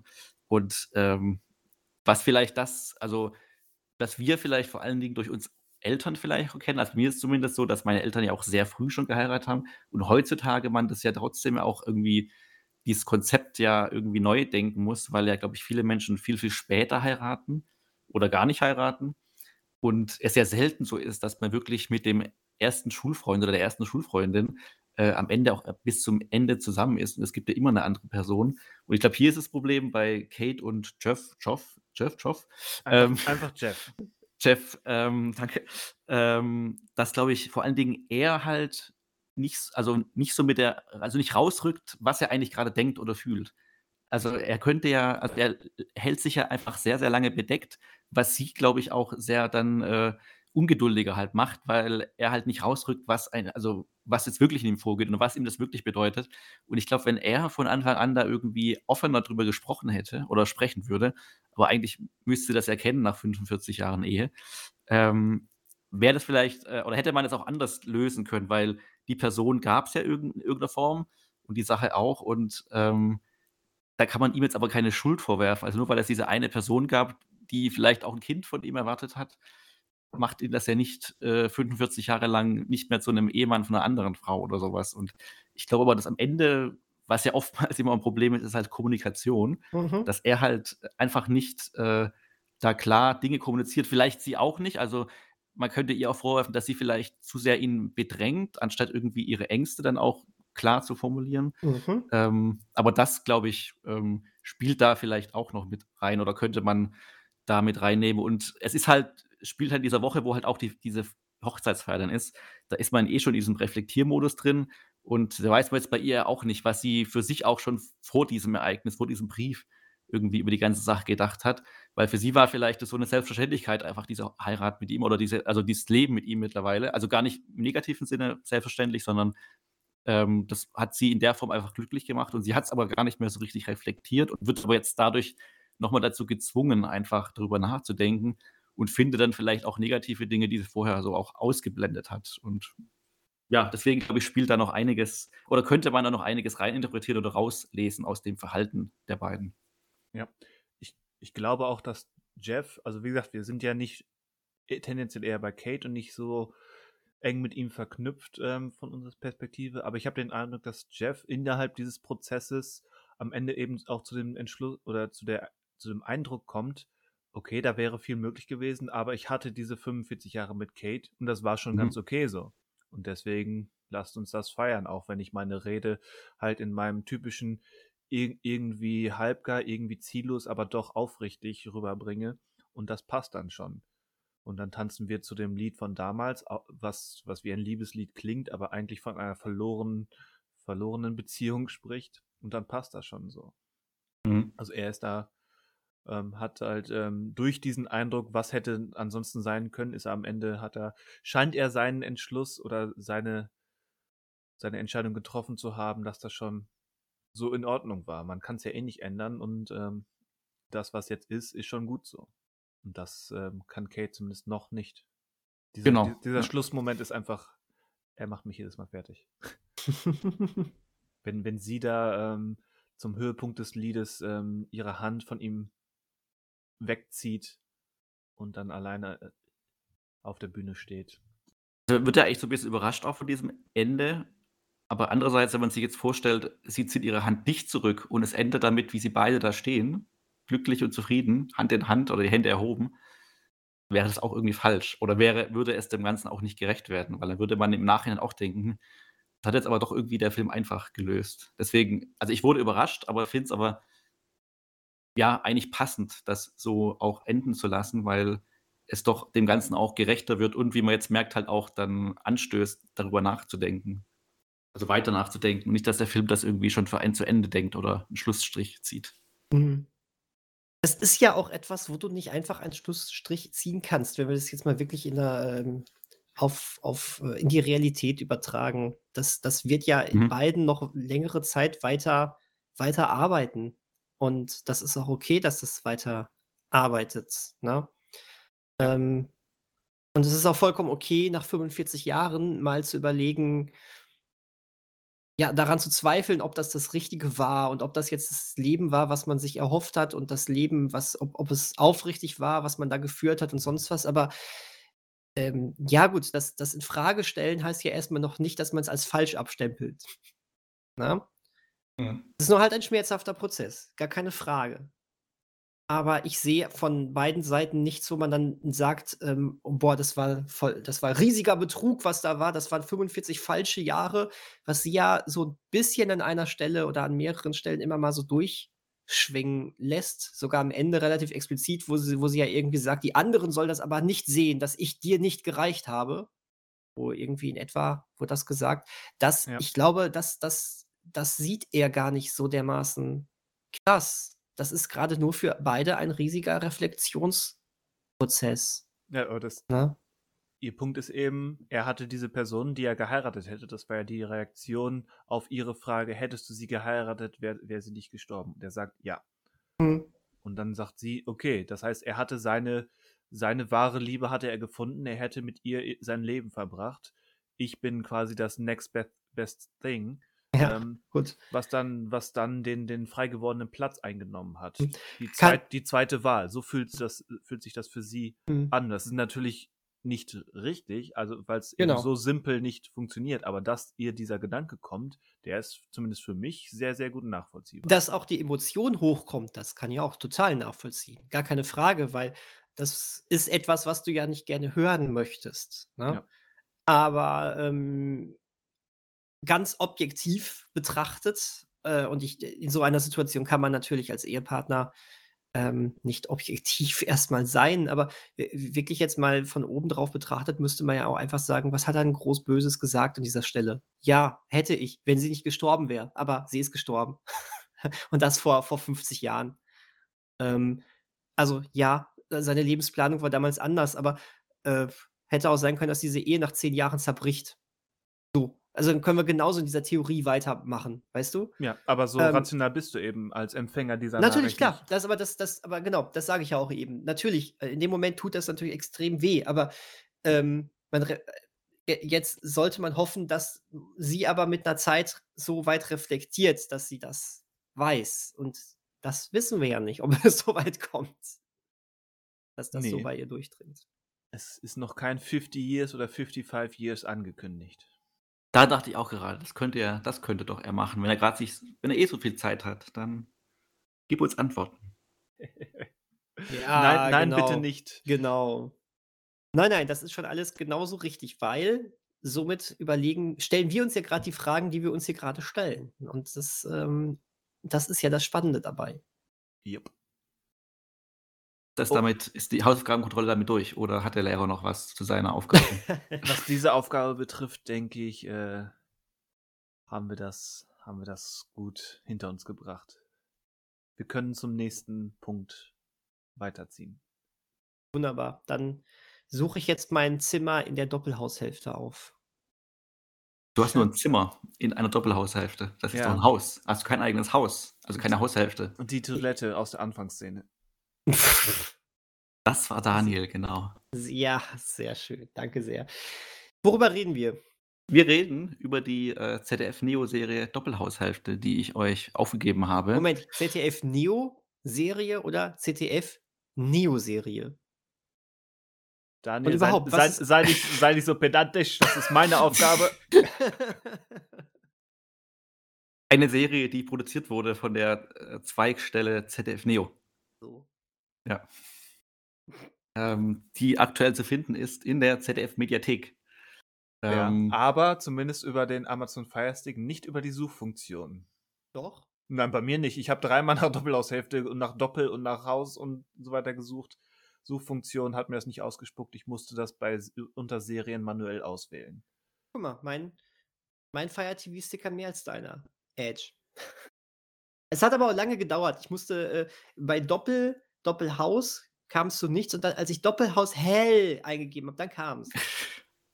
Die wollen's Ja, ich glaube, die die ZDF-Mediathek ist noch nicht ganz so Nein. perfekt. Nein, Ja. nein. Aber vielleicht ist sie ja inhaltlich schon gut bestückt, wie wir jetzt in den nächsten Minuten versuchen werden zu erörtern. Äh, kurz zum Inhalt. Doppelhaushälfte erzählt von 2 Familien, die sich eine Doppelhaushälfte na gut, ist ja falsch. Sie teilen sich ja nicht die Doppelhaushälfte, sondern jeder hat eine Hälfte des Doppel der ja. Sie wohnen in einem Haus, was aufgeteilt wurde in eine Doppelhaushälfte und jede Ja, ich versuche mich nicht und, ähm, Sie sind einen Nachbarn. Sie sind Nachbarn, genau. Äh, einmal ein, äh, Pärchen, was frisch aus Berlin kommt. Also, es spielt quasi so 'n bisschen in 'nem ich meine, es ist 'n fiktiver Vorort, äh, von Berlin oder quasi ein Städtchen vor der großen Stadt, bisschen ländlicher. Ähm, ein Pärchen kommt mit ihrer Tochter, ähm, dahin und zieht da und zieht in die eine Hälfte, während in der anderen Hälfte schon eine Familie wohnt. Beide, ähm, haben jeweils 'n Kind. Aber natürlich, äh, sind das keine, äh, Standardfamilien. Auf der einen Seite, äh, haben wir einen urdeutschen Typen, gespielt von Milan Peschel, der dort mit seiner mit 'ner mäßigstämmigen Frau und ihrem Sohn oder ich meine, es ist der gemeinsame Sohn, lebt. Und auf der anderen Seite haben wir eine Familie, bei der Vater wie Mutter, ähm gar nicht, wie man das politisch korrekt also, beide haben quasi einen Migrationshintergrund, aber ich glaube, das ist schon nicht korrekt ausgedrückt. Ist aber egal, weil damit spielt ja auch die Serie, beziehungsweise darum geht's ja auch in der Serie, äh, samt Tochterleben. Und, ähm das ist quasi die Ausgangssituation. Es ist eine Serie in acht Folgen, die natürlich jetzt nicht ernst, also die quasi kein Drama ist, sondern eher so den Comedy-Sektor abdecken möchte. Und äh, das hatte ich, glaube ich, damals bei der Hausaufgabenstellung schon durchblicken lassen. Ich war positiv überrascht äh, von dieser Serie, weil ich jetzt nichts erwartet habe und doch zu Teilen gut unterhalten wurde. Ähm, genau, möchte aber jetzt nicht äh, irgendwie das, die ganze Gespräche vorfärben, sondern vielleicht eure Eindrücke erstmal sammeln. Wenn es welche gibt. Also wir können auch zur nächsten Hausaufgabe übergehen. Soll ich den Anfang machen? Daniel gibt sich in Schweigen. Daniel ist eingeschlafen. Daniel ist eingeschlafen. ich wollte, ich habe voll den Anfang gemacht, deswegen dachte ich, jetzt äh, will ich mal erstmal hören, was der Herr Westus zu sagen hat. Okay. Also, äh, die Serie hat so ein paar interessante Ideen, indem sie eben sowohl den, den prolligen deutschen ähm, Typen, halt den, den, äh, mein Gott, wie heißt er? Milan Peschel. Ja, nein, nicht der Darsteller. An, Ach so. Andi. Den Andi. In die Gruppe. Ähm, Ah, ja. Andi da ähm, eben zu Karikatur hochstilisiert, um da eben durch Übertreibung gewisse Wahrheiten ans Licht zu bringen und eben dann auch ähm, sowohl die so eine Multikulti-Familie als auch dann so die die die woken politisch korrekten Gutmenschen, die hier ähm, eben auch als Karikatur rumlaufen. Da sind so ein paar ganz nette Ideen drin, aber insgesamt war diese Serie nichts für mich. Ich fand das ähm, auf Dauer dann doch zu karikaturistisch, ohne wirklich ähm, mal vernünftig die Finger ähm, in die Wunde zu legen. Irgendwie jede, jeder halbwegs gute Ansatz ähm, wurde dann eben von, von dreimal mehr breitgetretenen Klischees und Stereotypen umrahmt, ähm, die dann für mich eben nicht mehr wirklich viel, ähm, ja, entweder nicht viel Sinnhaftigkeit oder nicht viel argumentative oder satirische Angriffsfläche boten. Und wenn doch, dann in, in acht von zehn Fällen für mich in die falsche Richtung. Und das könnte ich im Prinzip akzeptieren, aber der Film, äh, nein, die Serie positioniert sich so ein bisschen als, als hätte sie das Herz am rechten Fleck, aber ich habe so ein tendenziell ähm, gehe ich ähm, oder fand ich die die Serie so ein bisschen ja eben nicht am rechten Fleck. Also äh, am, äh, am Ende dachte ich, es ist eine Serie für Leute, die ähm, jede Gelegenheit nutzen, um dir zu sagen, dass man Zigeunersoße und Negerkuss doch noch sagen wird dürfen.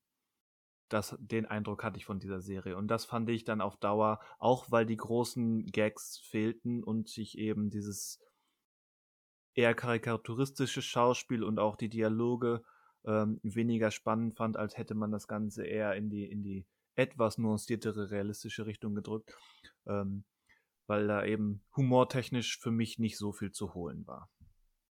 Interessant. Das erstmal, mein Ersteindruck. Mhm.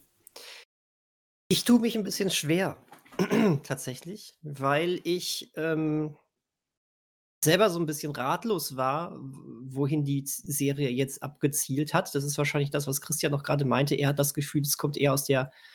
Sie, sie, sie tut so, als ob, aber will eigentlich das andere. Ich bin mir einfach noch so überhaupt gar nicht so richtig sicher. Ähm, ähm, ich muss sagen, ich, äh, ich, ich dachte so am Anfang, ach komm, diese, dieser Toilettengag, das, der, der, den fand ich jetzt im wahrsten Sinne des Wortes scheiße. Auch wenn, er, auch wenn er natürlich irgendwie am Ende sogar eine dramaturgische Funktion erfüllte, womit er einigen Gags von, von vielen anderen Komödien durchaus sogar noch was voraus hat. Aber ähm, ja, nee, komm. Ähm, ich hab, muss, muss aber auch gestehen, dass ich äh, mit ähm, zunehmender, also dass, dass je, je mehr Folgen ich gesehen habe, es gab jetzt nur acht, ne, aber das hat sich relativ schnell eingestellt, ähm, doch irgendwie äh, diese äh, total ähm, karikaturhaften Charaktere so ein bisschen, bisschen lieb gewonnen habe, warum auch immer. Ähm, was ma sich manchmal auch in Abscheu äh, ausgedrückt hat. Ich, äh, ich, fand die, ich fand in den ersten beiden, äh, ersten beiden oder drei Folgen fand ich beide Frauenfiguren so dermaßen nervig geschrieben. Boah, heftig. Ähm, bei, äh, wie heißt sie? There nee. Tracy? Tracy, Tracy. genau. Hat sich das dann irgendwann so ein bisschen gewandelt? Ich glaube, das war diese Kifferfolge. Da fand ich sie dann langsam äh, auch immer, immer nahbarer. Aber bei der anderen Marie, ne? Äh, Ja. da hat sich das bis zum Ende gehalten, was wa- wahrscheinlich auch sogar Absicht war mit dieser kompletten, ich will alles unter Kontrolle haben und alles muss perfekt sein, Attitüde. Aber das fand ich wirklich bis zuletzt total anstrengend. Ich glaube, ich war, ich wäre einfach aus Prinzip immer gegen sie. Genau. Ähm, und da unterstelle ich den, den Machern halt ja nicht nur Absicht, sondern halt daran erkennt man, wo, Hm. wo die wo tendenziell eben die die Absichten und Eindrücke der, der Verantwortlichen liegen, wie sie diese Figuren, alle sind Karikaturen und alle kriegen mal ihr Fett weg, aber manche eben mehr als andere. Mhm. Ähm, ja, äh, dann fa fand ich, dass dass viele viele Gags nichts mit dieser Hauptthematik eigentlich zu tun hatten. Ähm, oder also, Manuel hatte es uns angekündigt mit, er fand er findet toll, dass, äh, diese Thematik nicht so komplett, ähm, einem auf die Nase gebunden wird. Ähm, manchmal habe ich aber auch das Gefühl gehabt, dass, äh, statt dass sie auf die Nase gebunden wird, verliert sie sich vollkommen und dann in irgendwelche, äh, random Gags. Ähm, oder auch nur in irgendwelche random Handlungsstränge, ähm, die dann aber auch ins komplette Nichts laufen. Das das hat mich, glaube ich, mit am meisten gestört. Das das hatte sogar, ähm, den den, ähm ja, an an einer Stelle, äh, die äh, die be bewirkt, dass ich grade nicht mehr wusste, was denn jetzt eigentlich Sache ist. Und zwar endet Folge 4 oder 5, die endet damit, dass, ähm, die, äh dass dass dass der Andi sich in die Wohnung geschlichen hat von den beiden, weil er weil er überprüfen wollte, ob er jetzt das Schlafzimmer genug abgedeckt hat, damit auch die Sexgeräusche nicht mehr zu hören das sind. ist Folge 6, die Kamera. Mhm. Folge 6, okay, mhm. Und, äh, dann am am am Ende ist er dann noch in der Wohnung, wenn, äh, ähm, die beiden anderen dann wieder reinkommen und, ähm, dann auch grade da zur Sache legen wollten und dann werden sie äh, am E es endet dann damit, dass sich alle dann gegenseitig, äh, erwischen. Und dann beginnt die nächste Folge damit, dass, ähm, eine Vermittlerin eingeschaltet ist wegen eines Rechtsstreits zwischen den beiden. Und ich brauchte erst mal 3 oder 4 Minuten, bis ich gereilt habe, es geht nicht um diese Sache von der Ja. Folge davor, Ja. dass es diesen Rechtsstreit gibt. Ja, das ist keine lineare, äh, äh, Serie linear erzählte Serie, aber es hätte ja sein können, dass sie das einmal aufgreifen. Aber nein, das war eine Folge, die dann eben so in Rückblicken oder durch Erzählungen erzählt hat, worum es denn ging. Und das fand ich hochgradig verwirrend. Das war richtig, richtig, richtig, äh, unglücklich von der Wahl der Folgen. Genau. Und, Und- es passt zum, zum Rest, weil hier werden andauernd irgendwelche Eskalationen durch absurde Missverständnisse oder Zufälle generiert, die dann zu einer Eskalation führen. Und am nächsten und in der nächsten Folge ist es, als wäre es nie passiert. Genau das. Und, Da ist, da ist ähm, allein, allein, wenn wir das Finale spoilen, am, am Ende gibt es eine große Prügelei ja, ähm, mit, mit zwischen zwei Gruppen. Da sind Polizisten in einem Keller festgekettet. Da ist eine Presse, ein PR-Katastrophe mit, mit Presse vor Ort, die das alles zeigt. Und dann zehn Minuten später findet dieses Festival dann doch äh, mit, mit etwas geringerer Zuschauerzahl ähm, halbwegs normal am selben Nachmittag auf diesem Feld statt. Was? Genau, und das das, was das, was eben, äh, das das, was, äh, die größte Auswirkung ist, dass, ähm, die Marie, äh, einen Zahn eine Zahnlücke hat. Ja. So, äh, wo auch immer schön drauf gehalten Also- wird, weil das ist ja so lustig. Ja. Ähm, Also alles konsequenzlos erzählt. Genau, und das hat mich wirklich gestört, weil, ähm, in auch in einer guten Comedy äh, also da da kannst du dich nicht rausreden mit: „Wir machen das hier ja nur so locker leicht und das ist das ist ja nur Comedy hier bei uns.“ Äh, ne, ne, ne, ne, ne. 'Ne gute Comedy muss dann aber auch 'ne äh, das darf ja auch 'ne flapsige Lösung anbieten. Das darf ja 'ne lustige Lösung anbieten. Das muss ja nicht realistisch sein. Äh, ich möchte ja auch jetzt nicht sehen, weil weil der der Andi, äh, die beiden Polizisten da, ähm, reingezogen hat, einen da K.O. geschlagen hat, dann am Ende und im Keller eingesperrt hat, dass er da wirklich 'n äh, Zivilverf dass er da wirklich 'n Strafverfahren kriegt und jetzt vor Gericht muss oder so was. Aber das muss ja irgendwie gelöst werden. Das Ja. muss doch irgendwie aufgelöst werden und selbst wenn's heißt, äh, die nächsten 10 Runden Bier gehen auf dich, irgendwas Doofes, weißt du? Aber am Ja. besten am im besten aber so richtig schön verschwurbelt, das eine zum anderen führt und dann sind am Ende doch irgendwie wieder alle rausgekommen. Ähm, aber das das komplett unterm Teppich fallen zu lassen, das ist wirklich mehrmals passiert. Diese ganze was sollte diese Fahrradgeschichte, auch bei dieser Kamerafolge? Ja, ja. Äh, ja, die hat einiges in Gang gesetzt, aber sie wird auch einfach gar nicht gelöst. Allein in der zweiten Folge, da wird er schon mit Polizisten geprügelt. Die wollen den Theo eigentlich festnehmen, weil er, weil er Minderjährige verprügelt hat. Wird er Hm. jemals wieder drauf eingegangen? Ich Ja, hab's aber doch sie kennen sich doch. Ja, genau, das ist es. Das ist es. Der The vor allen Dingen, er hat ja nicht nur er hat denen ja nicht nur eine reingeprügelt, da hieß es ja sogar noch, äh, er hatte einen den Arm gebrochen. Ja. Weißt du, äh, ein erwachsener Mann, der Jugendlichen da den Arm bricht. Und das ist jetzt wirklich auch auch auch das ist so eine Sache, das hättest du löse es doch locker und leicht so im Comedy-Jargon. Das ist vollkommen okay. Aber es einfach komplett über unterm Teppich kehren zu lassen, da merkst du, die Macher wollen eskalieren lassen, aber es geht aber irgendwie aber mehr dann auch nicht nicht. aufräumen. Ja, genau, richtig. Und, ähm, wenn du wenn du in wenn du comedymäßig es etwas eskalieren lässt, dann musst du aber auch 'ne geile Idee haben, wie du's wie wie du's dann wieder enteskalierst. Das darf dann ja auch, wie wie gesagt, komplett abstrus sein oder sonst was, aber mach es, ja? Ähm, das wäre so wie bei als als als, äh, würdest du bei Modern Family auch jedes Mal aufhören bei dem, äh, krassesten Konflikt und dann ist Ende und die nächste Folge beginnt wieder und alles ist gut. Das ist ja Quatsch. Das ist ja Quatsch. Da habe ich manchmal auch den Kopf geschüttelt, wie leicht irgendwelche vermeintlich härteren Konflikte gelöst worden sind, aber du warst dann zufrieden. Du hattest dann einen Frieden damit. Dann war die Folge mal schwächer, aber da war okay, war abgehakt.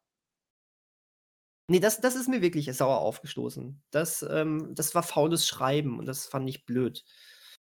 Ja, So. äh, interessante Beobachtungen. Also, ich habe das gar nicht so wahrgenommen, ähm, was aber nicht heißen muss, dass ihr falsch liegt natürlich. Ähm, aber, äh, weil ich, wie ich schon gemeint habe, ich war halt vielleicht einfach nur, weil ich habe die relativ in einem Rutsch fast durchgeschaut, ähm, einfach überrascht war, dass es doch irgendwie unterhält und habe das dann vielleicht gar nicht so reflektiert jetzt geschaut wie ihr, äh, und bemerkt, dass da vielleicht Konflikte dann ins Leere laufen oder nicht aufgelöst werden und dann vergessen werden. Ähm Du hast jetzt den den 45 Years Effekt bei deiner Betrachtung dieser Serie. Könnte man könnte man sagen. Ja, könnte man sagen. Äh, aber ja, also ich höre ja heraus, dass ihr quasi teilweise unterhalten wurdet, aber doch eher, äh, Dinge habt, die euch dann, ja, wie Daniel meinte, sauer aufgestoßen sind, die so 'n bisschen überdecken. Äh, würdet ihr denn eine zweite Staffel davon anschauen? Beziehungsweise es wird ja eine geben. Mhm. Würdet ihr da reinschauen oder hat für euch das einfach also, wenn ihr sagt, die Charaktere, Daniel meinte, sind ihm 'n bisschen hat ihr ein bisschen lieb gewonnen, äh, würdet ihr euch interessieren, wie es da weitergeht oder hat das für euch jetzt einfach konzeptionell schon alles so gegen die Wand gefahren, die erste Staffel, dass euch das nicht reizen würde, Ich weiß da ich weiß nicht, ob gegen die Wand gefahren, aber halt, ähm, ich habe jetzt nach 8 Folgen nicht das Gefühl, dass sie sich noch groß strecken können Mhm. und neu erfinden oder weiterentwickeln können. Deswegen, ähm, wenn's nicht wieder über 'ne Hausaufgabe läuft, würde ich 'ne zweite Mhm. Staffel, ähm, von aus aus freien Stücken nicht, ähm nicht ansehen. Mhm. Also, wie es weitergeht, ist, ähm, wagemutig formuliert, Manuel, weil, ähm, eine Serie, die sich, äh, mitten im Konflikten die mitten im Konflikt aufhört und sich dann für die nächste Folge wieder auf Null setzt, kann ja eigentlich per se schon mal nicht weitererzählt werden. Aber, ähm, ja, du hast vollkommen recht, äh, irgendwie irgend irgendwas mochte ich dann da auch dran und es hat mich auch gut unterhalten und, ähm, ich würde hier einfach mal sagen, die Möglichkeit besteht durchaus, dass ich, äh, in die zweite Staffel dann noch mal reingucke. Ich gebe dir aber auch keine Garantie drauf. Aber ja, es, äh, könnte passieren. Sei es aus, ähm aus Neugierde, was sie sich da jetzt wieder ausgedacht haben und dann ins Leere laufen lassen. Aber was sie sich da so ausgedacht haben. Mal Ja, vielleicht haben sie ja also, wenn ich reinschauen würde, vielleicht, äh auch wenn mir jetzt eure Kritikpunkte gar nicht so aufgefallen sind, aber wenn ich darauf achten würde, vielleicht haben sie ja daran auch gearbeitet. Vielleicht ist ihnen das ja auch aufgefallen, dass sie 'n bisschen beliebig vorgegangen sind und, ähm, ja. Wie gesagt, die zweite Staffel ist schon gedreht worden, aber ist noch nicht erschienen. Aber wenn ich da reinschaue und wieder gut unterhalten werde, werde ich davon berichten. Aber ich natürlich nicht als Hausaufgabe. Das Natürlich. möchtet ihr. Das, äh, würde ja unseren Regeln, äh, widersprechen, zweite Staffeln aufzugeben. Das stimmt.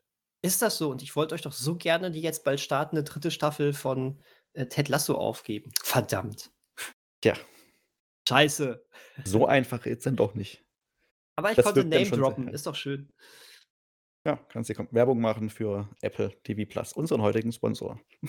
Bam, bam, bam, bam. Wenn's mal so wäre. Aber Ja. andererseits, wir wir haben doch letzte Woche oder so behauptet, äh, wir haben Werbung nicht nötig. Genau, deswegen sagen wir das auch so suffisant. Also, selbst wenn Apple TV Plus jetzt kommen würde mit einem Angebot, wir nehmen's nicht an. Wir sind nicht Äh, käuflich. ihr beide macht euren eigenen Podcast demnächst, ne? Also, ich, äh ich habe das So. nicht gesagt. Okay, Ma- Manuel macht seinen eigenen Podcast demnächst, ne? Uns reicht Urlaub in, der, äh, in einer Doppelhaushälfte. Du, du, sprichst nicht du, sprichst immer, du sprichst immer von uns. Wer ist dieses uns? Ja, Ja, Ma wir. Manuel Michael Sören. Ah, du hast recht. Das, ja, Entschuldigung, ich vergaß. Eigentlich war das ja gerade ein äh, Übergang, der jetzt Ich hab den schon natürlich in- verstanden, in, aber- meinem Podcast funktioniert hätte. Ja, Aber- ich habe Ich- ihn, ich- ich hab ich ihn jetzt auch verstanden. Ich weiß aber nicht, ob, ob wir. Waren wir schon durch? Haben wir das jetzt so? Ich, jetzt habe ich ein schlechtes Gewissen, wie wir mit Doppelhaushälfte umgegangen sind.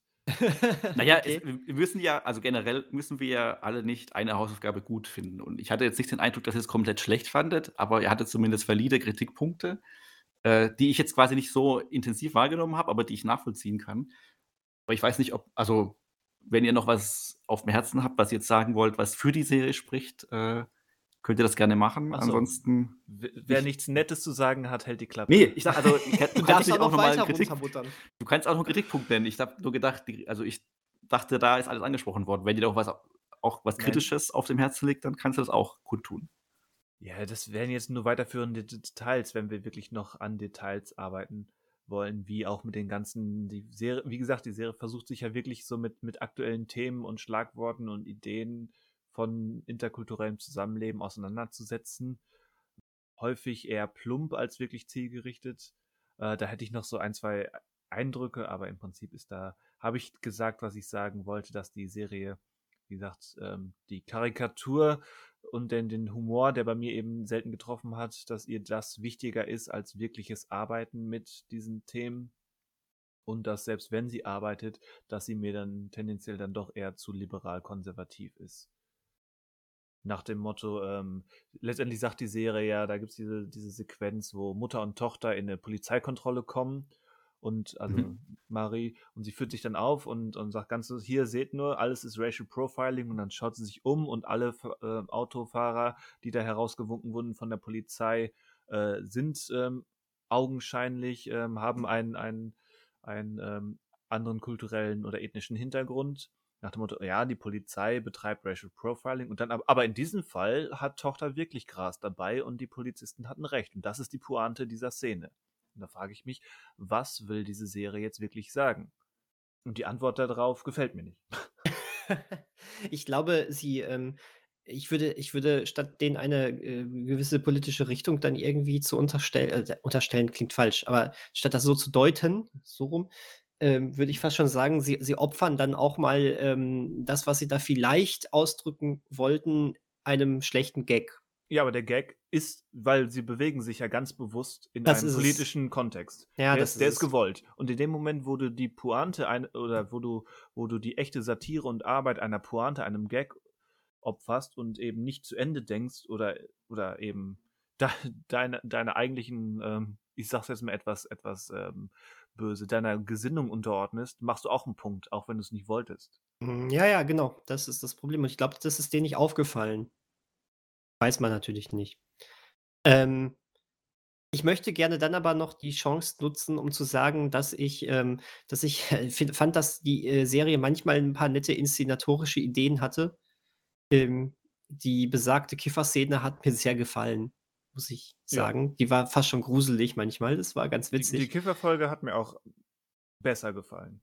Ähm, Und, und es war als, als ähm, Mann einer gewissen Generation und damaliger Viva-Gucker, war es interessant, Minkai Panti mal wiederzusehen.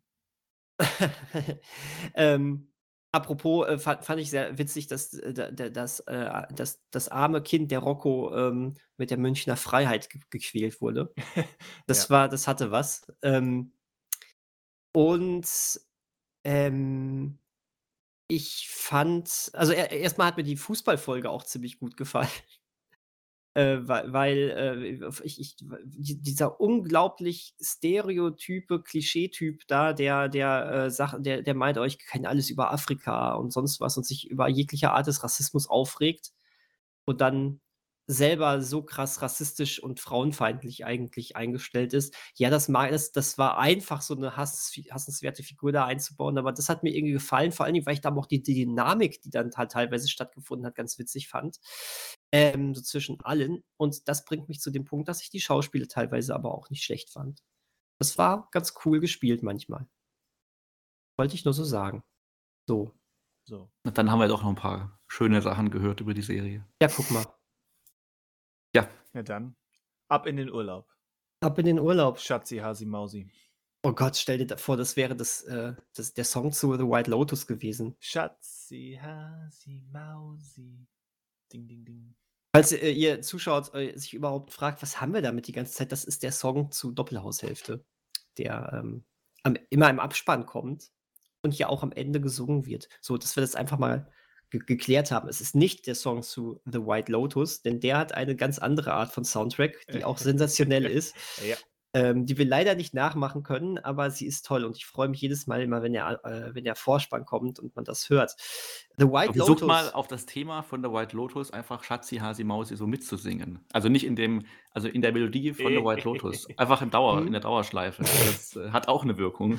Bereitest du das bitte fürs nächste Mal vor? Danke sehr. Die, diese, diese, diese Percussions und diese, dieses halt hawaiianische ähm, verbale Gejaule im Hintergrund und dann Schatzi, Hasi, Mausi. Genau, das äh, hat, glaube ich, auch einen Effekt. Puh, Gott. Machen Gott. wir mal.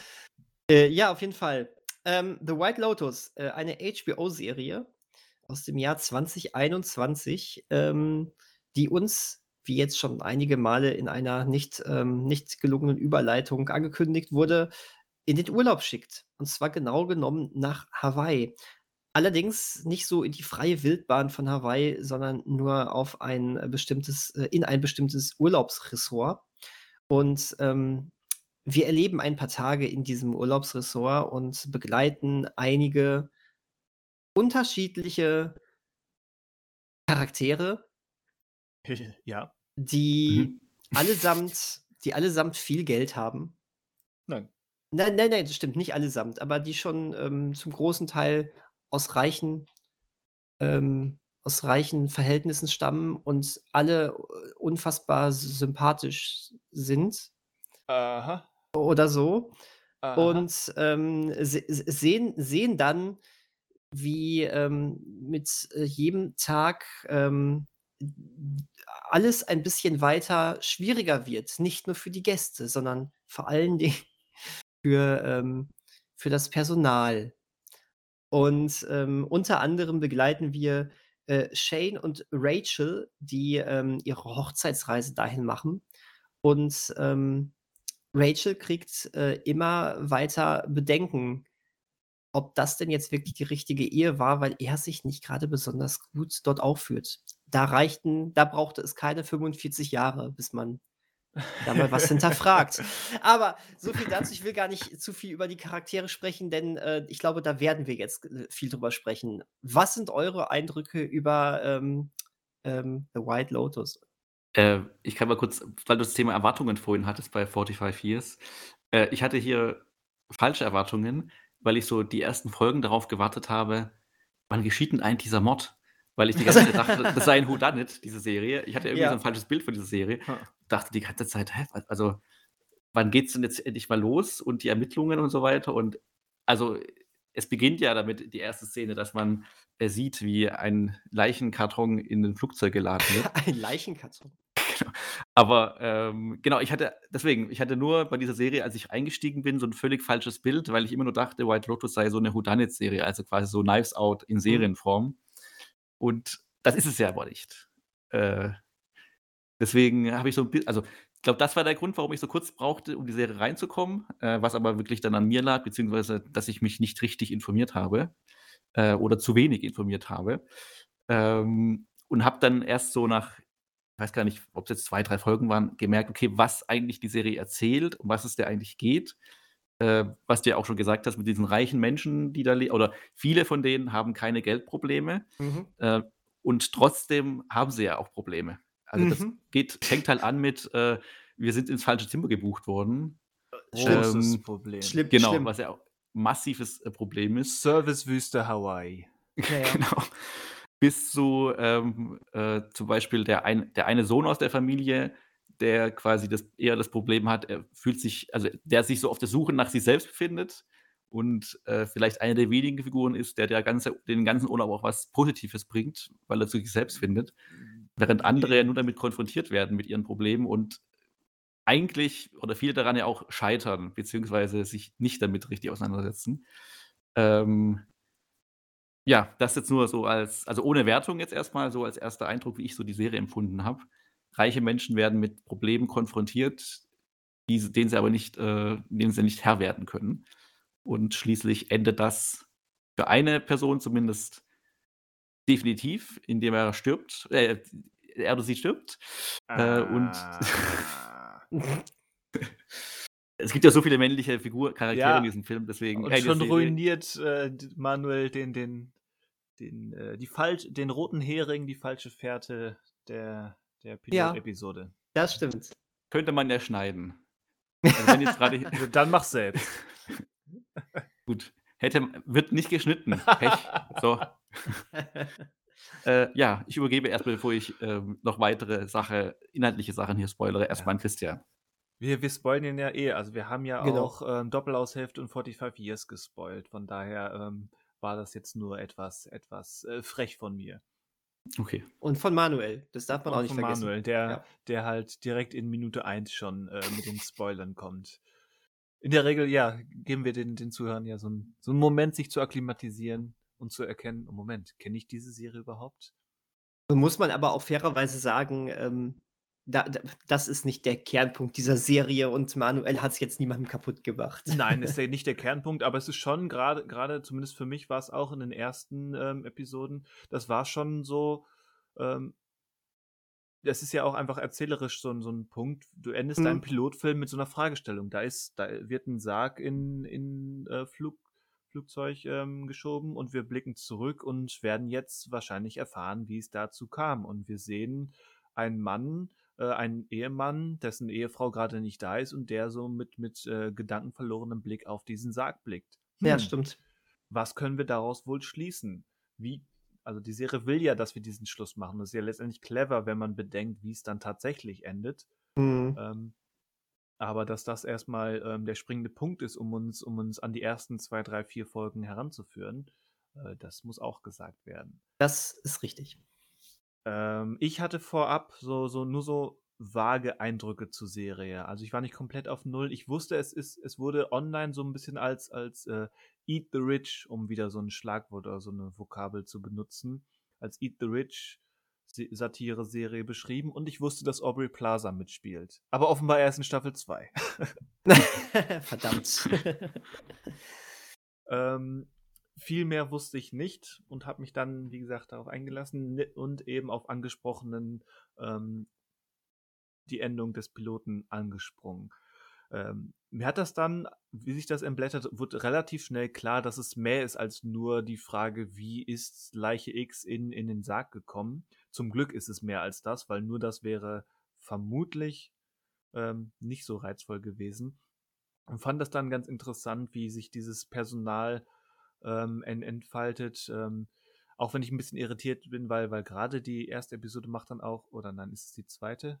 Nein, die erste, macht dann auch das Fass auf ähm, mit der einen Angestellten, äh, die verschweigt, dass sie schwanger ist. Und du denkst, okay, ja, das ist sicherlich wichtig und diese Figur scheint von den Angestellten eine große Rolle einzunehmen. Mm, Nein, tut sie nicht. Sie kommt dann ja kaum noch vor. Was Mhm. also das hat mich wirklich einmal auf, auf der falschen, auf dem falschen Fuß erwischt und ich halte es jetzt nicht für irgendwie eine Finte, die irgendwie clever ist, sondern mehr so erzählerisch, ja, warum hat man dem eigentlich so viel Raum gegeben, wenn diese Figur eigentlich ja letztendlich keine große Rolle spielt. Hm, das aber, stimmt. aber ist jetzt nur marginal. Ähm, ich hatte dann so, so etwas nach der Hälfte hatte ich dann, hatte ich dann das Gefühl, oder ich habe darauf gewartet, dass die Serie dann, dann in den nächsten Gang schaltet, dass sie dann den, den finalen Punkt macht, weil ich mich so langsam gefragt habe, okay, das waren jetzt einige sehr suffisante, spitzfindige und auch gut gemachte ähm, Episoden mit eben ähm, den, den, den verwöhnten reichen Schnöseln und ihre häufig selbst geschaffenen Probleme, den gekränkten Eitelkeiten und eben dem Personal, ähm, was eine Etage tiefer oder manchmal auch mehrere Etagen tiefer darunter zu leiden hat und damit klarkommen muss oder eben nicht klarkommen muss, wie im Falle des äh, Concierges.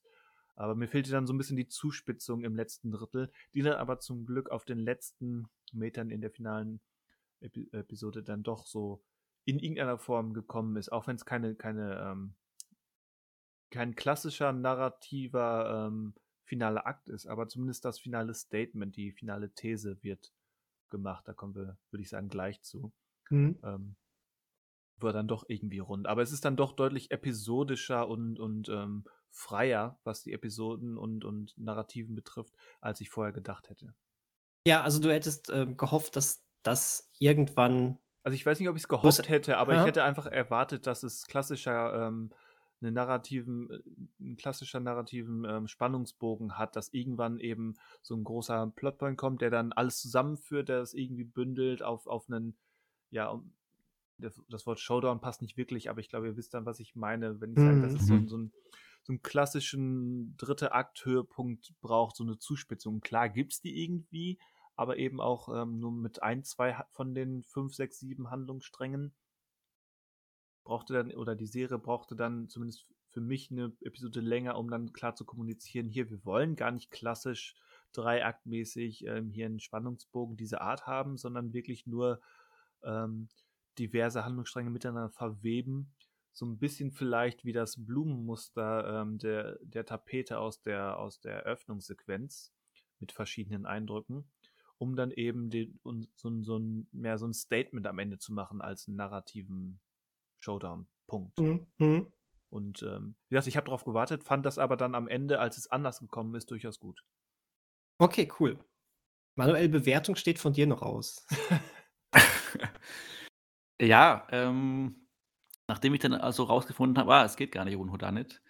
Ähm, also ich fand schon, dass äh, ähm, das, was, was Christian jetzt beschrieben hat, mit die Geschichten wabern so ein bisschen nicht für sich hin, aber äh, werden jetzt gar nicht so klar am Ende zusammengeführt, wie man das vielleicht erwarten würde oder sich ja gut wünschen würde, würde es so klingen, dass es schlecht ist, so wie es gemacht wird, aber ist es ja nicht. Ähm, wie gesagt, also wenn man da mal drin ist und versteht, wie diese Serie funktioniert, wie sie auch erzählt, ähm, fand ich sie schon ähm, auf ihre Art und Weise einfach spannend, weil dann doch jeder Handlungsstrang oder jede Personenkonstellation oder was auch immer ähm, interessante Punkte hatte und so eigene Geschichten in sich, wo ich dann persönlich auch gar nicht so die Erwartungshaltung hatte, ähm, ich möchte das irgendwie eine Zusammenführung zu haben, weil für mich hat es gereicht, dass halt dieses äh, Urlaubsressort eigentlich so der Punkt ist, der, alles zusammenführt, aber nicht, dass quasi alle ähm, Figuren zusammengeführt werden. Und so fand ich, kam die, also hat sich die Spannung erstmal daraus erzeugt, dass es einfach verschiedene Geschichten gab, die für sich interessant waren mit ihren Charakteren und das hat auch so eine Abwechslung mit sich brachte und ähm, ich dann gar nicht so wirklich ähm, das Gefühl hatte, es muss alles irgendwo hinsteuern, sondern ich gerne einfach da quasi Teil von diesem, also als Beobachter Teil von diesem in Anführungsstrichen Urlaub war. Äh, und das, ich glaube, acht Folgen waren das jetzt, ne, glaube ich, oder sieben oder acht Folgen. Ähm, Mhm. Sechs. und ich das, sechs Se- Folgen sogar, ne? Genau, Sechs es waren Folgen, sechs, okay. ne? Es waren nur Okay, sechs, ja. genau, aber das war also genau diese, ähm, ich hatte jetzt ja diese Folgenstruktur ähm, war da gar nicht so wichtig, weil ich nie das Gefühl hatte, dass diese ähm, Folgen, also klar hatten es schon Anfang und Ende und wollten schon so einen Bogen haben, aber im Grunde war es halt eine, ein sehr, sehr langer Urlaub einfach oder ein sechs Folgen langer Urlaub, ähm, der verschiedene Dinge zutage trägt von den Charakteren, die dann, wie ich schon gesagt habe, also beim, bei manchen führen sie zu was Positivem, bei manchen äh, vielleicht nicht. Und ähm, ich mochte aber auf jeden Fall die Serie und ähm, finde auch, also ich habe dann nur, um das kurz anzudeuten, mal in die erste Folge der zweiten Staffel reingeschaut, die ja quasi so komplett was Neues anfängt, wo man sich dann komplett neu einfühlen muss. Und ähm, äh, genau, deswegen ist es halt so eine Anthologieserie, würde ich jetzt mal behaupten, ja, die sich auf jeden. Fall, genau, die sich auf jeden Fall lohnt anzuschauen. Aber ähm, ich habe das Gefühl, man muss der halt so ein bisschen Zeit auch erstmal noch geben, Mhm. um zu entdecken für sich auch, wie die funktioniert, äh, was für Charaktere es gibt, weil halt nicht von Anfang an, ich bin mir jetzt gerade gar nicht bei der zweiten Staffel sicher, bei der ersten Folge, ob da so ein ähnlicher Punkt gesetzt wird wie jetzt bei Staffel 1 mit diesem Leichending, dass das ins, ins, ins Flugzeug geführt wird. Ähm, auch wenn das quasi eigentlich eine Fährte legt, die gar nicht so relevant ist. Ähm, genau, aber deswegen auch äh, positiv, also nicht überrascht worden, aber wirklich ähm, positives Urteil.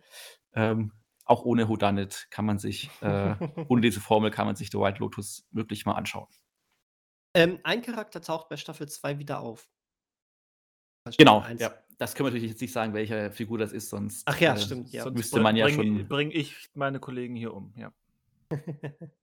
Aber Und genau. wir wissen ja nicht, ähm, ob das äh, das weiß ich jetzt nicht, ob die zweite Staffel äh, irgendwie auf die erste Staffel überhaupt anspielt. Könnte ja auch vor der ersten Staffel spielen, die zweite Staffel. Ja, Ja, den, gut, ja, gut. genau diesen Hinweis hat Kollege Mester, mit dem ich über die Serie auch gesprochen habe, auch schon gegeben, weshalb ich mittlerweile überzeugt davon bin, ohne das zu wissen, dass Staffel 2 offenbar ähm, zeitlich anders angesiedelt ist. Als Ah, das okay. Okay, also da, da wusste ich bisher noch gar nichts davon. Das war jetzt einfach nur so reingeredet. Also, Achso, weil ich dachte jetzt, weil zwei, zwei Leute unabhängig voneinander weisen darauf hin, es könnte ja auch sein, dass das zeitlich anders ist, dann. nee, also, das, also das, bei mir war das einfach jetzt zu willkürlich, ohne irgendeinen Okay. Anhaltspunkt. Okay, dann gehe ich weiterhin davon aus oder von nichts aus und lass mich überraschen.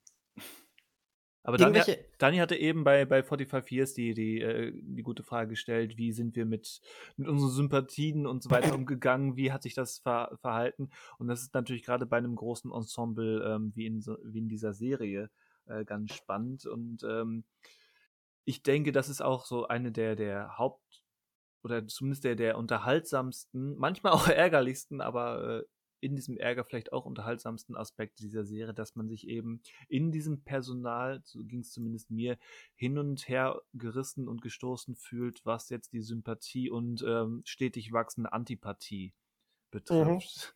Also da gibt es insbesondere eine Person und ich würde fast dreisterweise behaupten, wir sind uns alle einig, wer das ist, äh, die schon negativ gestartet ist und dann einfach nur Zug um Zug noch negativer behaftet wurde, noch unausstehlicher von Douchebag zu größerem Douchebag. Sind wir uns einig, dass es äh, der Ehemann von Alexandra Daddario ist? ja. Ja. Oh ja, Ja. oh ja, oh ja. Okay. Schrecklich. Auch wenn er das ernstzunehmendste Problem hatte mit seiner Buchung. Ja, ja, genau. Da, da konnte ich ihn verstehen und da hat er mich total. Nein, das ist schnell. Ich kann es nicht, ich nicht mal im Spaß aussprechen. Das ist so. ja. Aber das ist eben, ist jetzt vielleicht unfair, ähm, Doppelhaushälfte mit dieser Serie zu vergleichen. Das ist mir durchaus klar. Aber ich finde, die haben tatsächlich so ein paar Gemeinsamkeiten in der Art und Weise, wie sie versuchen, über, durch Überzeichnung und Stereotypen ähm, gewisse satirische oder zumindest ähm, kommentierende Punkte zu setzen.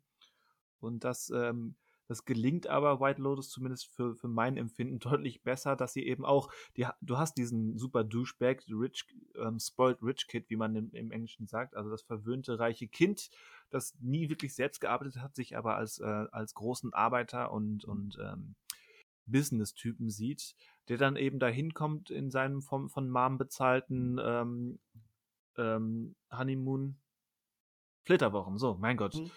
Ähm, zu, zu viel Englisch im Kopf.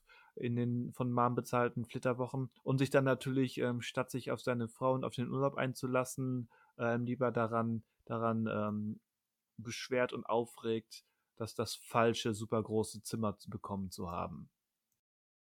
Und äh, wie gesagt, er ist, er ist. Zu Recht. Also es ist einfach ein Fehler. Also, Es, also es ist, das ein ist ja Fehler. einfach nachvollziehbar. Ja, ja. Es, es, ist, es ist ein Fehler, richtig. Da ist dem Hotel ähm, und ähm, Manager Armand ähm, ein Fehler unterlaufen. Das ist wohl richtig. Aber ähm, ja, dieser, wie, wie heißt da, ähm, Shane ist nun mal einfach eine wandelnde Karikatur. Nicht ganz so extrem wie eben die Karikaturen in Doppelhausheft, aber schon eine Karikatur. Und er sagt und macht dann Dinge, die das eben noch weiter unterstreichen. Aber er ist eben eine, eine irgendwie lebendigere Karikatur und die Serie weiß, weiß ihn ganz gut zu, zu handeln in, in, in seinen stumpfen Kommentaren, die er da macht, egal ob es eben ähm, sein, diese, diese Privatfehde ist, die er dann mit einem zunehmend selbst ähm, unter Kontrollverlust leidenden Am Amont ähm, austrägt. Oder eben dann, ähm, wenn, wenn seine Mutter dann plötzlich auf der Matte steht. Oder eben, wenn er, wenn er aus irgendeinem Grund, darüber könnte man jetzt diskutieren, ähm, seine frisch ihm anvertraute Frau ähm, auf der Liege liegen lässt und äh, zwei andere junge Frauen am Pool anbaggert, obwohl er selbst behauptet, das war doch kein Flirten. Ich flirte nicht mit anderen Frauen. Und solche Dinge.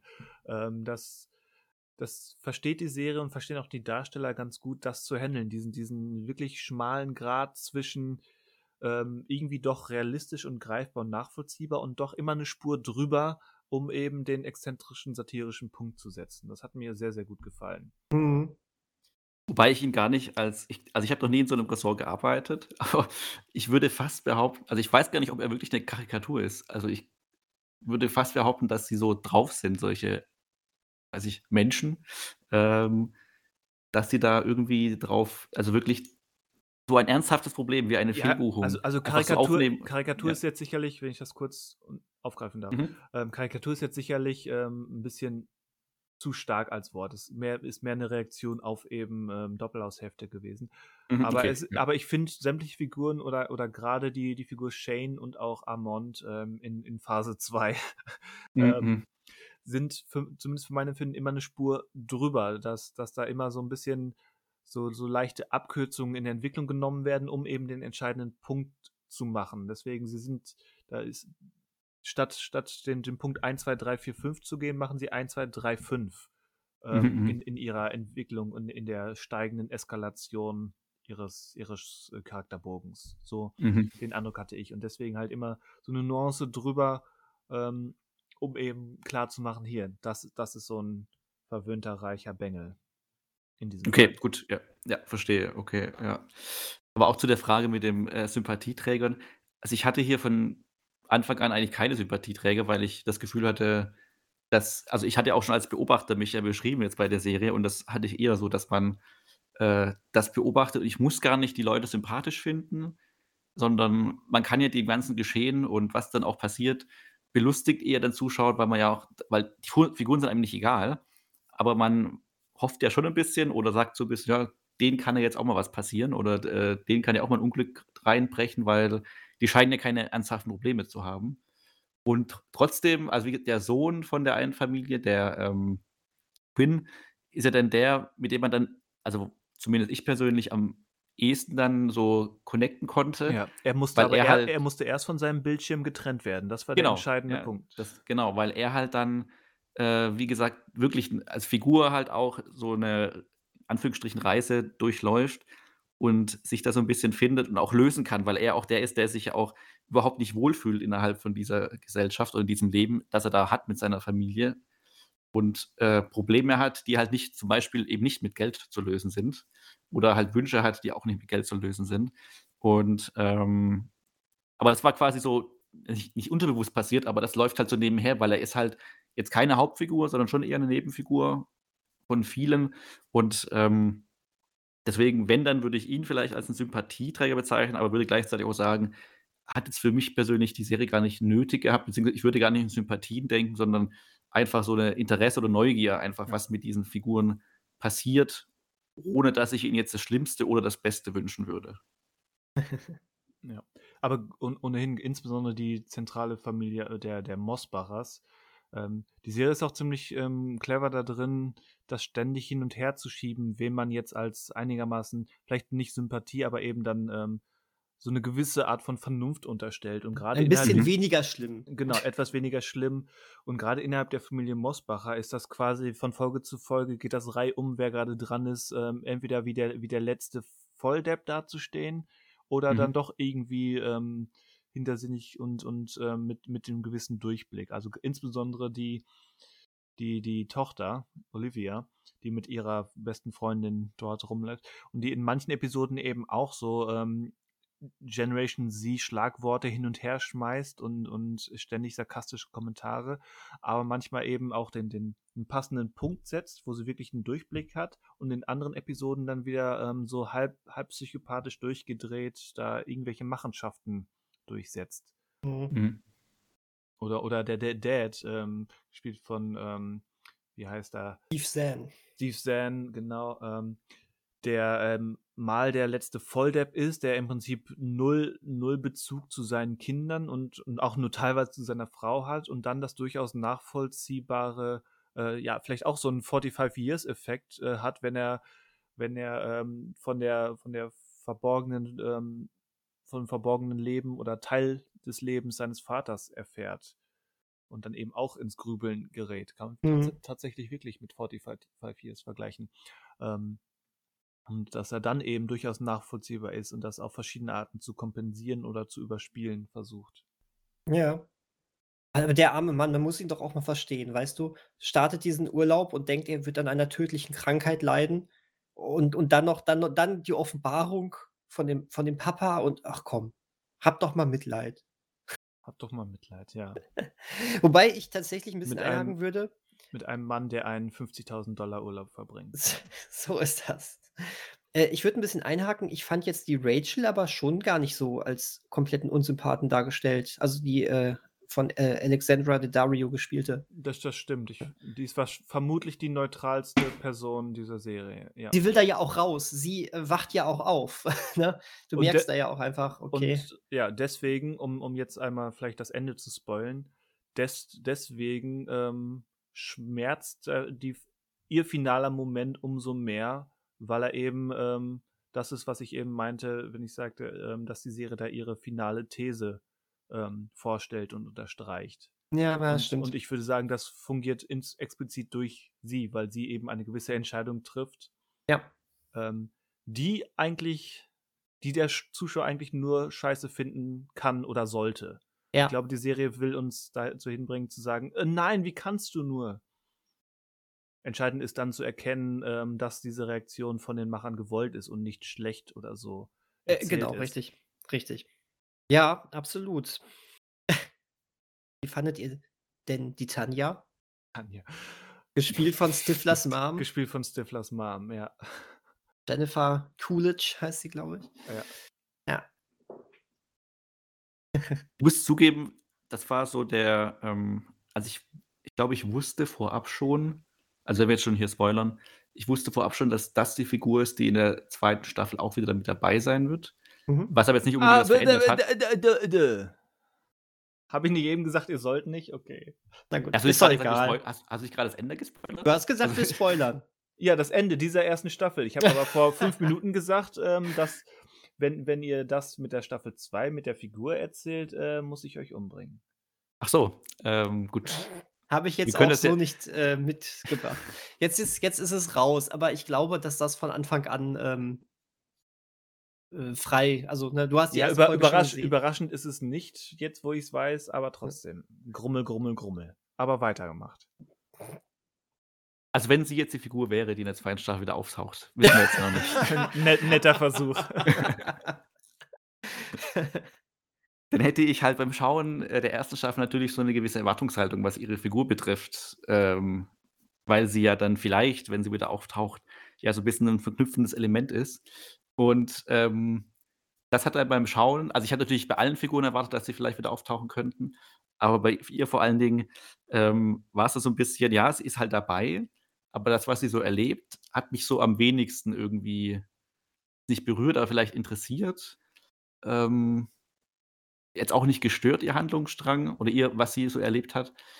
Aber ähm, ja, es hing so ein bisschen über ihr, dass sie halt vielleicht die Figur ist, die in der zweiten Staffel wieder auftaucht und deswegen sie okay. so eine Verknüpfungsfunktion hat. Aber das war halt wieder so eine Erwartungshaltungssache, die einen da ein bisschen gesteuert hat oder mich gesteuert hat.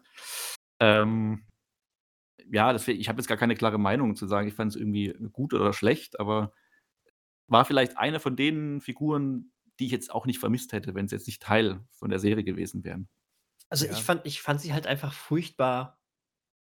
Also ich fand diese Okay. Art so furchtbar. Also es war großartig gespielt, aber deswegen, diese Art war so dermaßen furchtbar, was sie mit der armen Mitarbeiterin dann ja auch macht, ne? Äh, Ohne das wirklich zu merken. Eben, Ähm, eben. Boah. Ohne das wirklich zu merken. Also ich Mhm. ist jetzt vielleicht auch ähm, so ein Rorschach-Test, ob man ihr unterstellt, das, das von Anfang an bewusst zu machen oder eben nicht. Aber ich, mein Rorschach-Test sagt, ich würde auch sagen, oh, ähm, sie macht das zumindest in den ersten ähm, Tagen, ohne es wirklich negativ zu meinen. Hm, hätte ich jetzt auch so gelesen, ja. Aber ich, ich finde halt, dieser ihr kompletter Strang ähm, spiegelt alles andere, was rund um sie mit den anderen ähm, Personen passiert, ganz gut. Sorgt aber auch dafür, dass sie quasi keine Neuerungen ähm, in, in dem, in das reinbringt, was die Serie als Ganzes erzählt. Also es ist mehr so eine Doppelung von bereits existierenden Thesen, Ideen, Anreizen Hm. auch was dann das, den, den, die finale Pointe ähm, betrifft, dass, dass, ähm, dass sie eben dann plötzlich so einen Typen kennenlernt und ähm, diese mündlichen Zusagen von wegen, ich helfe dir mit deinem, mit deinem ähm, Spa-Business, ähm, plötzlich, habe ich das jemals gesagt? Ich weiß von nichts, was interessiert mich mein Geschwätz von gestern mäßig Äh, Mhm. es liegen lässt. Wie gesagt, es passt ins Gesamtbild, ist aber halt mehr so ein, ähm, so, ein so eine Doppelung von Sachen, die die Serie an, an anderen Stellen eigentlich äh, besser ausspielt. Aber ich fand, ich fand irgendwie trotzdem cool, wie sie so irgendwie so esoterisch angeschlagen über alles irgendwie schwebt und komplett komplett irgendwie äh, äh, entrückt ist von der, von, von der normalen Wahrnehmung. Ähm, da, da, sie ist ja immer, wenn sie versucht, sie redet ja auch einfach mit allen, ne? Und äh, äh, sorgt dafür ja selbst bei diesen anderen durchgeknallten Leuten für Irritation. Ähm, und ich, ich fand, und um äh, äh, harten Cut kurz zu machen, ich fand den Armand ja ziemlich cool. Ja. Äh, das muss ich ja echt sagen. Der dann ja auch dafür gesorgt hat, dass das Candlelight Dinner gleichzeitig mit der Beerdigungszeremonie auf dem Boot stattfindet. Sehr, sehr schön. Schön, dass Sie alle gekommen sind. um Yep. sich von meiner Mama zu verabschieden. Aber äh, äh, Armin fand ich super. Also, ähm, ach, wie er da am Anfang noch alles weglachen kann, aber ja, dann, man muss mal so sagen, dann, Dann wird- müssen die wird er- Drogen ran. Wird er einmal zu oft getriggert Ja. Und findet halt eine gewisse Kulturtasche am Strand. großartig. Wirklich großartig. Nein, tragisch. Aber irgendwo auch großartig. Ja, freut mich, dass ihr auch mit der Serie was anfangen konntet, weil ähm, ich hatte da auch wirklich sehr viel Spaß mit und ähm, habe leider noch nicht in die zweite Staffel geschaut, obwohl die auch schon eine Zeit lang jetzt verfügbar ist und äh, ist ja die, äh, die zweite ist, die jetzt gerade bei den Preisen groß abgeräumt hat immer, deswegen bin Ja, ich die, da auch erste sehr... hat, die erste hat aber auch ungefähr 10 Emmys bekommen, also ist nicht Ah, okay, so, dass okay. die untergegangen ist. Nein, nein, das, nee, das stimmt. Aber die, also ich bin auf jeden Fall sehr gespannt auf die zweite. Aber wie das dann so ist bei so Anthologieserien, äh, dann ist es nicht so dringend, ne? Nee, aber ich, hab, ich hätte jetzt wahrscheinlich, äh, wäre es keine Hausaufgabe gewesen, wäre ich schon in Staffel 2 drin. So, weil wir ja gesagt haben, wir wollen uns auf Staffel 1 ähm, beschränken, habe ich Mhm. jetzt ganz bewusst noch nicht in Staffel 2 ähm, reingeschaut, um eben Ordnung zu halten in meinem Kopf. Ich verstehe. Aber das heißt, du machst jetzt ver- vermutlich relativ fix weiter, oder? Ja. Okay, cool. Ja, Ja. schön. Ja, dann mache, dann, dann habe ich jetzt einen Grund auch, das auch zu machen. Dann können wir uns ja auf, vielleicht auch offscreen, aber vielleicht auch onscreen in irgendeinem bisher geschah. Äh, was habt ihr bisher gesehen? Nochmal drüber unterhalten. Ja. Cool. Ich, äh, ich freue mich. Also schön. Ich freue mich immer, wenn euch Sachen gefallen, die ich da rausfische. Und ich freue mich auf diese Musik. Ich hatte es einmal, ähm, muss ich einmal noch abschließend erwähnen, diese Musik, äh, ich habe es, glaube ich, so formuliert, einmal in unserer WhatsApp-Gruppe, die Musik macht mich absolut irre und kirre und wahnsinnig und ich feiere das, ähm, feiere Sie sagt auch so viel aus, ne? Sie Ja. sagt auch so viel aus. Absolut fantastisch, absolut fantastisch. Bin Ich bin, ich, bin, ich bin eigentlich kein Klingelton auf dem Handy, Mensch, aber das wäre ein Klingelton, den ich, äh, also eine, ein, ein Lied oder eine Musik, die ich mir als Klingelton aufs Handy packen würde. Auf jeden Fall. Großartig. Ja, absolut. Also, äh, bleibt noch zu sagen, ich habe diese Serie tatsächlich kurz vor Weihnachten geguckt. Ach, schön. Äh, ich, ich, weil ich irgendwann hatte ich genug von irgendwelchen weihnachtlich angehauchten äh, Filmen. Äh, ich habe ja im Podcast schon gesprochen, dass ich diesmal ein bisschen mehr diese Action-Filme dann geschaut habe, aber auch ein bisschen was anderes. Und irgendwann dachte ich, ach komm, es, es schwärmen gerade so viele Leute von The White Lotus. Es wird mir gerade bei Wow auch angezeigt. Ähm, ich habe gerade Lust, was Neues anzufangen. Ähm, scheiß jetzt auf Weihnachtsstimmung, das ist jetzt das komplette Gegenprogramm. Äh, äh, aber ich, ich, ich weiß noch, dass ich das so schnell geschaut habe und äh, echt hängen geblieben bin. Ich, ich glaube, es war sogar erstmal nur der Gedanke, ich will mal nur kurz reinschauen, was das jetzt eigentlich ist. Und dann musste ich es ganz gucken. Also, Ja. Tolles, tolles Ding. Und auch geile, geil geschauspielert, ne? Das habt ihr auch schon mehrmals gesagt. Ja. Schön auch Mhm. Steve Zahn mal wieder gesehen zu haben. Ja.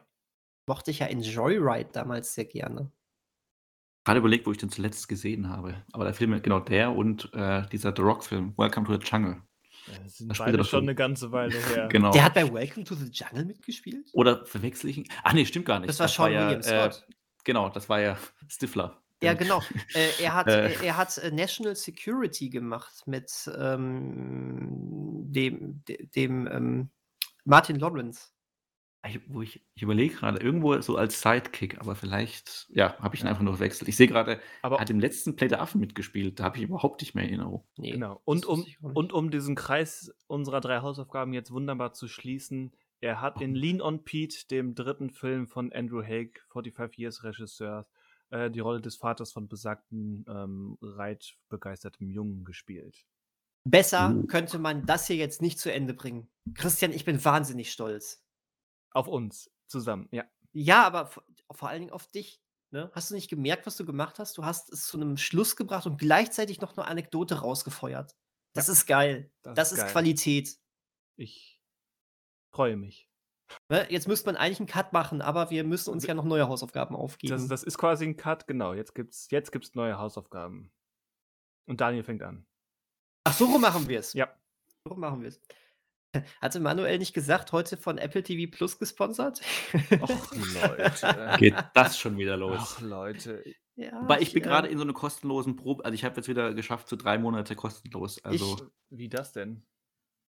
Gab irgendwo mal so 'n Abo ange ich weiß nicht, wo habe ich das denn entdeckt? Aber das Also wenn man doch schon mal eins hatte, kann man doch hm, okay. Es Das das genau, muss es das war normal das das frage ich offscreen einmal genauer Genau, normalerweise geht das nicht. Das in dem Fall hat das aber funktioniert. Also, genau, ich hatte ja auch schon, aber das ist wohl so 'ne lass das mal keinen hören. Gut, dass wir oh, Moment, wir nehmen ja noch auf. Ähm, Das lässt sich alles rausschneiden, gemeinsam mit den Spoilern. du willst schneiden, habe ich gehört, diesmal? Ähm Daniel wollte letztes Mal schneiden, hat er nicht gemacht. Manuel will diesmal schneiden, wird er nicht machen. Ja, ein Muster ergibt sich. Ähm, ich, äh, ich wa wasche mich von jeglicher Schuld rein. Kann kannst du nicht. Ähm, ähm, Dein Vers ähm dein Versprechen ist auf Band. Stimmt, scheiße. Äh, Von man letz hat die von ich letztem Mal. ja, ich glaube, man hat die Ironie aber durch jede Pore rausgehört, so hoffe ich. Aber es gibt so viele Nö. ironieresistente Menschen. Siehst du? Das hörst noch mal an und behaupt gehen dann noch mal in und nicht, ob ob deine Aussage in den im 1. Drittel wirklich ironisch war. Wie war das? Äh, Im Nachhinein einfach mal alles umdeuten? Mhm. Ja, ja, ja, ja, ja, ja. Also, äh, ich bin davon ausgegangen, dass ihr sowieso Apple TV Plus noch habt, weil ja Ted Lasso bald weitergeht, aber dann habe ich mich da geirrt. Schade. Ja, damit musst du eine neue Hausaufgabe auswählen.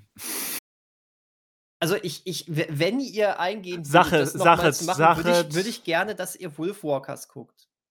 Immer so Sachen, die ohnehin schon auf seit Ewigkeiten auf der Liste stehen. Ach. Ja. Ja, ist doch praktisch. Deswegen. Außerdem wollte ich diesmal ich habe jetzt wirklich, glaube ich, 3 oder 4 Mal hintereinander Serien aufgegeben. Das fand ich jetzt irgendwie langsam doof. Deswegen Ja, ich dachte Film. nämlich auch kurz, du Zack. schlägst Shrinking vor. Äh, nö. Da bin ich ich weiß, ich habe vor 2 oder 3 Wochen drüber gesprochen, dass ich noch nicht so ganz überzeugt war, aber weitergucken werde. Ist bis jetzt noch nicht passiert. Ich wollte es noch machen, gestern noch drüber gestolpert, aber, äh, ich gebe euch ja nix auf, wo ich nur eine Folge von gesehen habe.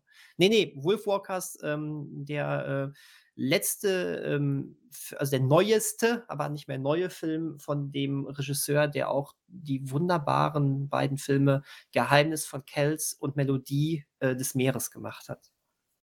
Die waren Aha. großartig. Das waren sie. Melodie des Le Meeres, äh, kürzlich auch noch mal gesehen. Das ist wahnsinnig schönes schönes Ding. Okay. Okay. Okay, ist gebongt. Soll ich weitermachen? Ja, ja. Ähm, ich werde diesmal auch nur einen Film nehmen und keine Serie. Ähm, Wow. Aber dafür Einfach einer, der 8 Stunden dauert. Mhm. Belatars Satan-Tango. ne, äh, der Film also, ich kann's ja wie lang dauert der denn? Ja, jetzt 2 Stunden, 5 Minuten. Das ist ja also, den kann man sich ja am Morgen vor der Aufnahme noch anschauen. Richtig. Wenn man nicht lange schläft.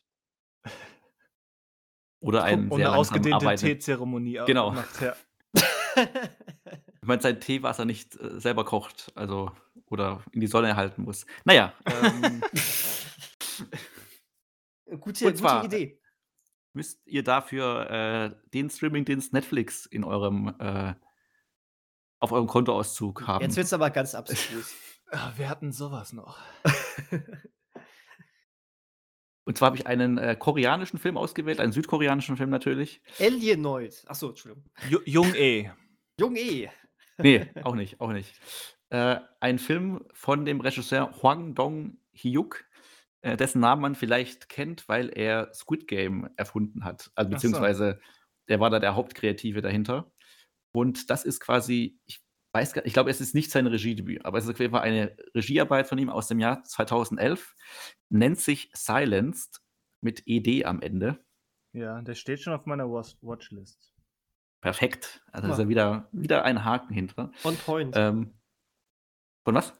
Was? On point habe ich gesagt. Ach so, on point. Voll, Von, äh, von- Daniel kennt man diese Anglizisten, ga- Z- Zismen gar nicht so häufig. Ähm, ein Film, der, also ich viel, glaube ich, äh, als er damals erschienen ist, äh, sehr viel bewegt hat.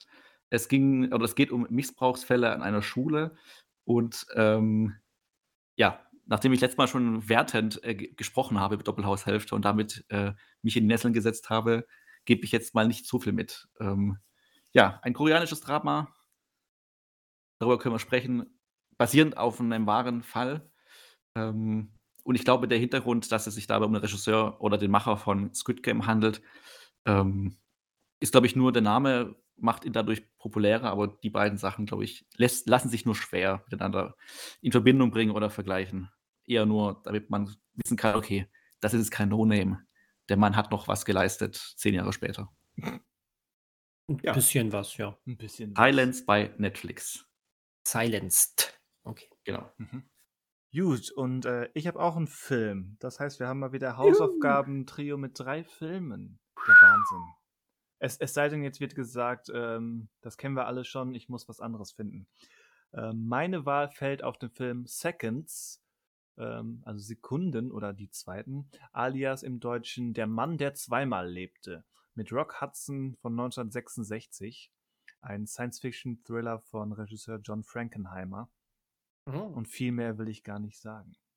Okay. Wollte ich schon lange mal gucken. Also habe ich auch schon lange auf der Guckliste. Ach, also, guck mal. Perfekt. Den, Perfekt. den gibt es bei Wow aktuell. Wow. Ich meine, genau, ich, ah, stimmt. Ich meine, ich habe den auch vor ein paar Wochen mal schon dort auf die Watchliste gesetzt, als ich ihn entdeckt habe. Ja, das wunderbar. passt ja perfekt. Wunderbar. Solange er nicht dann verschwindet. Das ist nur im Auge behalten. ja, ja. Sowas ist ja noch nie vorgekommen. Gut, passiert aber ja eher mal Ende des Monats und nicht mittendrin, ne? Also von daher sind ja, wir ja nachdem, wann wir, wann wir hier besprechen. Also wenn wir jetzt nicht Ende März besprechen, dann ja. Wir haben diesmal nur drei Filme, das kriegen wir schnell hin. Shit happens. Was? Shit happens? Shit happens. Ja, habe ich ja so, gesagt. Scheiße passiert. Ja, ja, danke, habe ich verstanden. Mhm, hat Milan Peschel auch was verstanden. Wenn ich, wenn ich Seconds bei Wow suche, findet er nichts. Ja, dann musst du halt den deutschen Titel suchen. Wie, wie war dieser nochmal? Der Mann, der zweimal lebte. Der Mann, der zweimal. Das ist so ein Spoiler. Ah ja, da wird mir sogar schon vor. Ah, jetzt nicht mehr, doch, jetzt wieder vorgeschlagen. Und da ist er wieder weg. Oh, und da ist er wieder. Oh, und da ist er wieder weg. Ist denn, was ist denn los? Ich bin doch eingeloggt. Warum muss ich denn jetzt hier. Ah, nee, bin doch nicht eingeloggt. Naja, er scheint da zu sein. Also ich wollte das nur noch mal prüfen, bevor wir jetzt hier. Nee, nee, ich habe das, hab das gestern geprüft und Google zeigt es mir auch gerade noch mal an. Sehr gut, sehr gut. Das passt wunderbar. Cool. Und wir sprechen darüber äh, ähm, ähm, ähm, ähm, ähm Ende März. Naja, Zukunft. Ende März. Warum nicht? Ja. Okay, Ende März. Fett. Gegen, ja, um den Ende März rum. Um den Gegen Ende. um den Ende März rum. Nicht mhm. gut. Machen wir. Mhm. Im Frühjahr. Freue ich mich. Ja, dann. Während der, so während der Sommerzeit. Was? Stimmt, die, die ist dann schon, ne? Die, Uhrzeit wird ja äh. so. am letzten Märzwochenende umgestellt. Wobei, äh. ist es das letzte? Doch, ich glaube, das letzte Märzwochenende. Das ist vielleicht dann genau das Wochenende, wo wir dann aufnehmen werden. Aber eine Stunde weniger. Und wir nehmen auf während der Sommerzeitumstellung. Ja, nachts um drei oder zwei. Ja, muss auch mal Neues wagen. Gut. Was wäre ähm, jetzt der Mehrwert für die Hörer? Naja, für die Hörer jetzt, also die Für die Hörer ist es wurscht, wir sollten aufhören. Das stimmt. Ja, das stimmt. Ja. Christian sagt, wir hören auf, also hören wir jetzt auf. Tschüss. Boah, so viel Plus Macht mit lustig. Okay. Ja, hast du, hast du. Du darfst sogar schneiden, das Ganze hier. Die, die Macht geben wir dir. Der war gut. Äh, okay. Äh, an alle da draußen. Nicht machen bis nächste Woche. Und ähm, ich hoffe, ihr hattet Spaß. Guckt mal alles, was wir euch heute vorgeschlagen haben. Jeden einzelnen Film, den wir erwähnt haben. Oh ja. Und äh, zumindest schaut euch mal mit uns zusammen die Hausaufgaben bis Ende März an. Das lohnt sich mit Sicherheit. Bestimmt. Ist eine gute Mischung. Gut, bis nächste Woche. Haut rein. Adios zusammen. Wir sehen uns. Tschüss. Tschüss.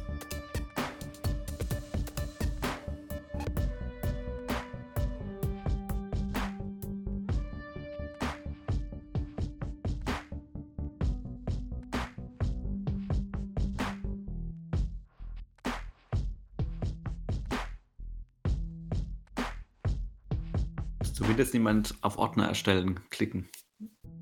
Nö, das ist toll. Ich kann mich heute einfach zurücklehnen Ne? Genauso wie ich mich im Dein- Podcast auch einfach nur zurückgelehnt habe. Deinen und Tee genießen. ich genieße einen leckeren Pfefferminztee, habe meine Wärmflasche hier bereit. Wow. Was will man denn Mhm. mehr? Also das ist hier heute Luxus. Podcast Opa hat aufnehmen. alles, was er braucht. Ja, so ist das. Hab nur leider nicht rechtzeitig meine, äh, meine ähm, alte Mannschlappen gefunden. Sonst hätte ich die jetzt auch noch angezogen, aber das ist okay. Die dicken Nerdsocken mussten es auch mal heute tun.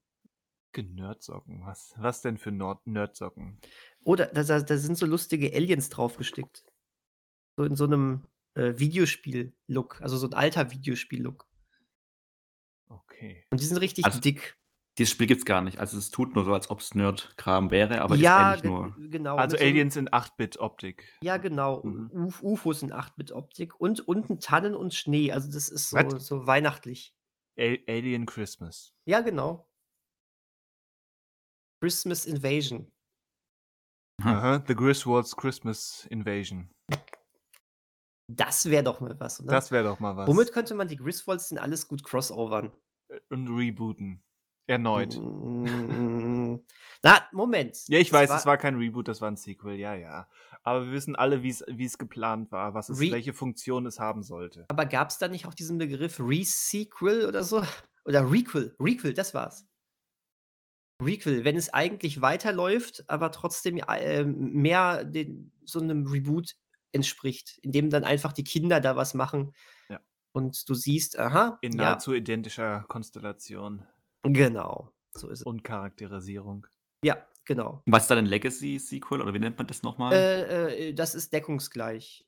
so. Da, streit, da streiten sich die Fachmänner, was denn jetzt der Ja. bessere Begriff dafür ist. Aber du hast vollkommen recht. Legacy Sequel ist, ähm, gibt es auch den Begriff. Aber ne, bei, bei Scream 5 haben sie ja schön auch darüber diskutiert. Und da fiel genau diese beiden Namen. Der startet nächste Woche, oder? Der neue Scream kann das Scream sein. 6, ja. Ja. Der, ist der auch kommt jetzt irgendwie, also kommt jetzt einfach, ne? Kommt also, jetzt einfach. ja, Also, dass es den so den hält ist, keiner auf. er, ist, er ist wie ein Zug, ihn hält keiner auf. Ja, wie, wie die New Yorker U-Bahn. Ja. Oder doch wie ein Hai. Naja. Ähm, ich, weiß, wo- ich weiß, wo du gerade bist, ja. ähm, ja, dass er jetzt so plötzlich kommt, habe ich, hatte ich auch gar nicht auf dem Schirm. Ich dachte Ende März äh, und zack, ist er schon Anfang März da. Aber äh, ich fand jetzt, beworben wurde der aber relativ ordentlich. Also waren Ja. jetzt schon viele Trailer und Teaser, die jetzt immer rausgekommen sind. Ähm, ich könnte mir vorstellen, dass er wirklich, ähm, wirklich auch nochmal ein großer Erfolg ist, weil ja auch ähm, ähm, die Wednesday-Darstellerin jetzt noch mehr im Fokus, Fokus ist. Die war ja schon bei Scream 5 dabei, Jenny Ortega, ne? Jenna, bei- ja. Jenna Ortega, sorry. Ähm, war ja bei Teil 5 auch schon dabei, aber noch nicht, ähm, also in einer größeren Nebenrolle oder, oder kleineren Hauptrolle, wie, wie nach, je nachdem. Und ich glaube, die ist jetzt noch mehr im Fokus. Ähm, zumindest im Werbematerial, ja. Ja. Und das äh, hilft dem Film bestimmt, oder schadet dem Film bestimmt jetzt auch nicht. Nö. Ich freue mich, muss ich wirklich sagen. Ich freue mich, weil ich bisher Ja. alle Scream. Ja, den, ja, der dritte, Ja, der, ja, der war der dritte, den, äh, der ist so mein, mein, der Film, der so ein bisschen für mich da qualitativ komplett rausfiel. Aber ansonsten mochte ich die alle und auch mit dem fünften, der gar nicht fünf heißt, sondern einfach nur wieder Scream. ja das, Bevor ist, das ist das einzig Bedauerliche an der Sache. Wobei es sogar inhaltlichen Sinn macht. Ne? Ist das einzig Bedauerliche an der Sache. Ach, Christian. Aber Also ich finde auch Teil 3 okay. Ich verstehe eher nicht, warum Teil 4 so gefeiert wird. Also ich finde alle gut, aber Natürlich ist 3 okay und 4 wird von wem gefeiert? frage ich mich auch. hab ich, ich, das, ich kann jetzt keinen Namen nennen, oder, also ich habe jetzt keinen Namen parat, aber ähm, Ich darf keine ich, Namen ich nennen. Eindruck, ich habe Ich den hab- Eindruck. Ich habe NDAs unterschrieben. Okay. Also, ich fand, ähm, äh, also 3 ist halt der schlechteste Teil der Reihe, finde ich. Ähm, er ist aber, er ist aber noch okay. Ja. Ähm, äh, ich fand den vierten dann wieder besser, aber würde den jetzt auch nicht feiern. Also, Genau. Der, der vierte versucht wieder mehr, auch weil er eben ein, ein paar mehr Freiheiten hat, als Teil 3 ähm, sich zugestanden hat. hm. Dürfen wir eigentlich im After After Talk, äh, ab, nee, heißt es After After Talk oder After Talk Talk? Wurscht, Egal. Äh, das hatten wir eigentlich schon läng, längst ad acta gelegt. Dürfen wir eigentlich über Filme hier sprechen oder ist es eigentlich, eigentlich ist es doch gegen die, also ungeschriebene Regel. Wir hauen hier Ach, alles wurscht. raus, was uns in aber den Sinn kommt, oder? Ja, aber Okay. Ja. wir sind jetzt am Ende angelangt. Na. Da hat er einfach, da hat er einfach das Ende wie, wie Ghostface geschlachtet, weißt du? Einfach. Er den da- Stecker. Ja. Tschüss, Sydney. Wir hören uns äh, nächste Woche. Sydney. Sydney. Sydney. Sydney. P, äh, P, P. Sherman, Wallaby Way 12? Drei, ah, Moment, wie geht das nochmal? Ach, P. Sherman 4311, Wallaby Way, Sydney? Irgendwie so. Du bist kein Spielzeug. Bis nächste Woche. Falsch, Tschüss. falscher Film, richt, aber richtiges Studio. ich weiß. Aber ich glaube, das Zitat Tschüss, Sidney gibt es doch gar nicht, weil er verabschiedet sich doch nie. Oder? Er will ja immer am Telefon bleiben. Ah, kein Anschluss unter dieser Nummer. Aber echt. ähm, vielleicht Gut. bis nächste Woche. Ansonsten auf, auf niemals wieder. Tschüss. Ciao. Tschüss. Bis dahin. Tschüss. tschüss.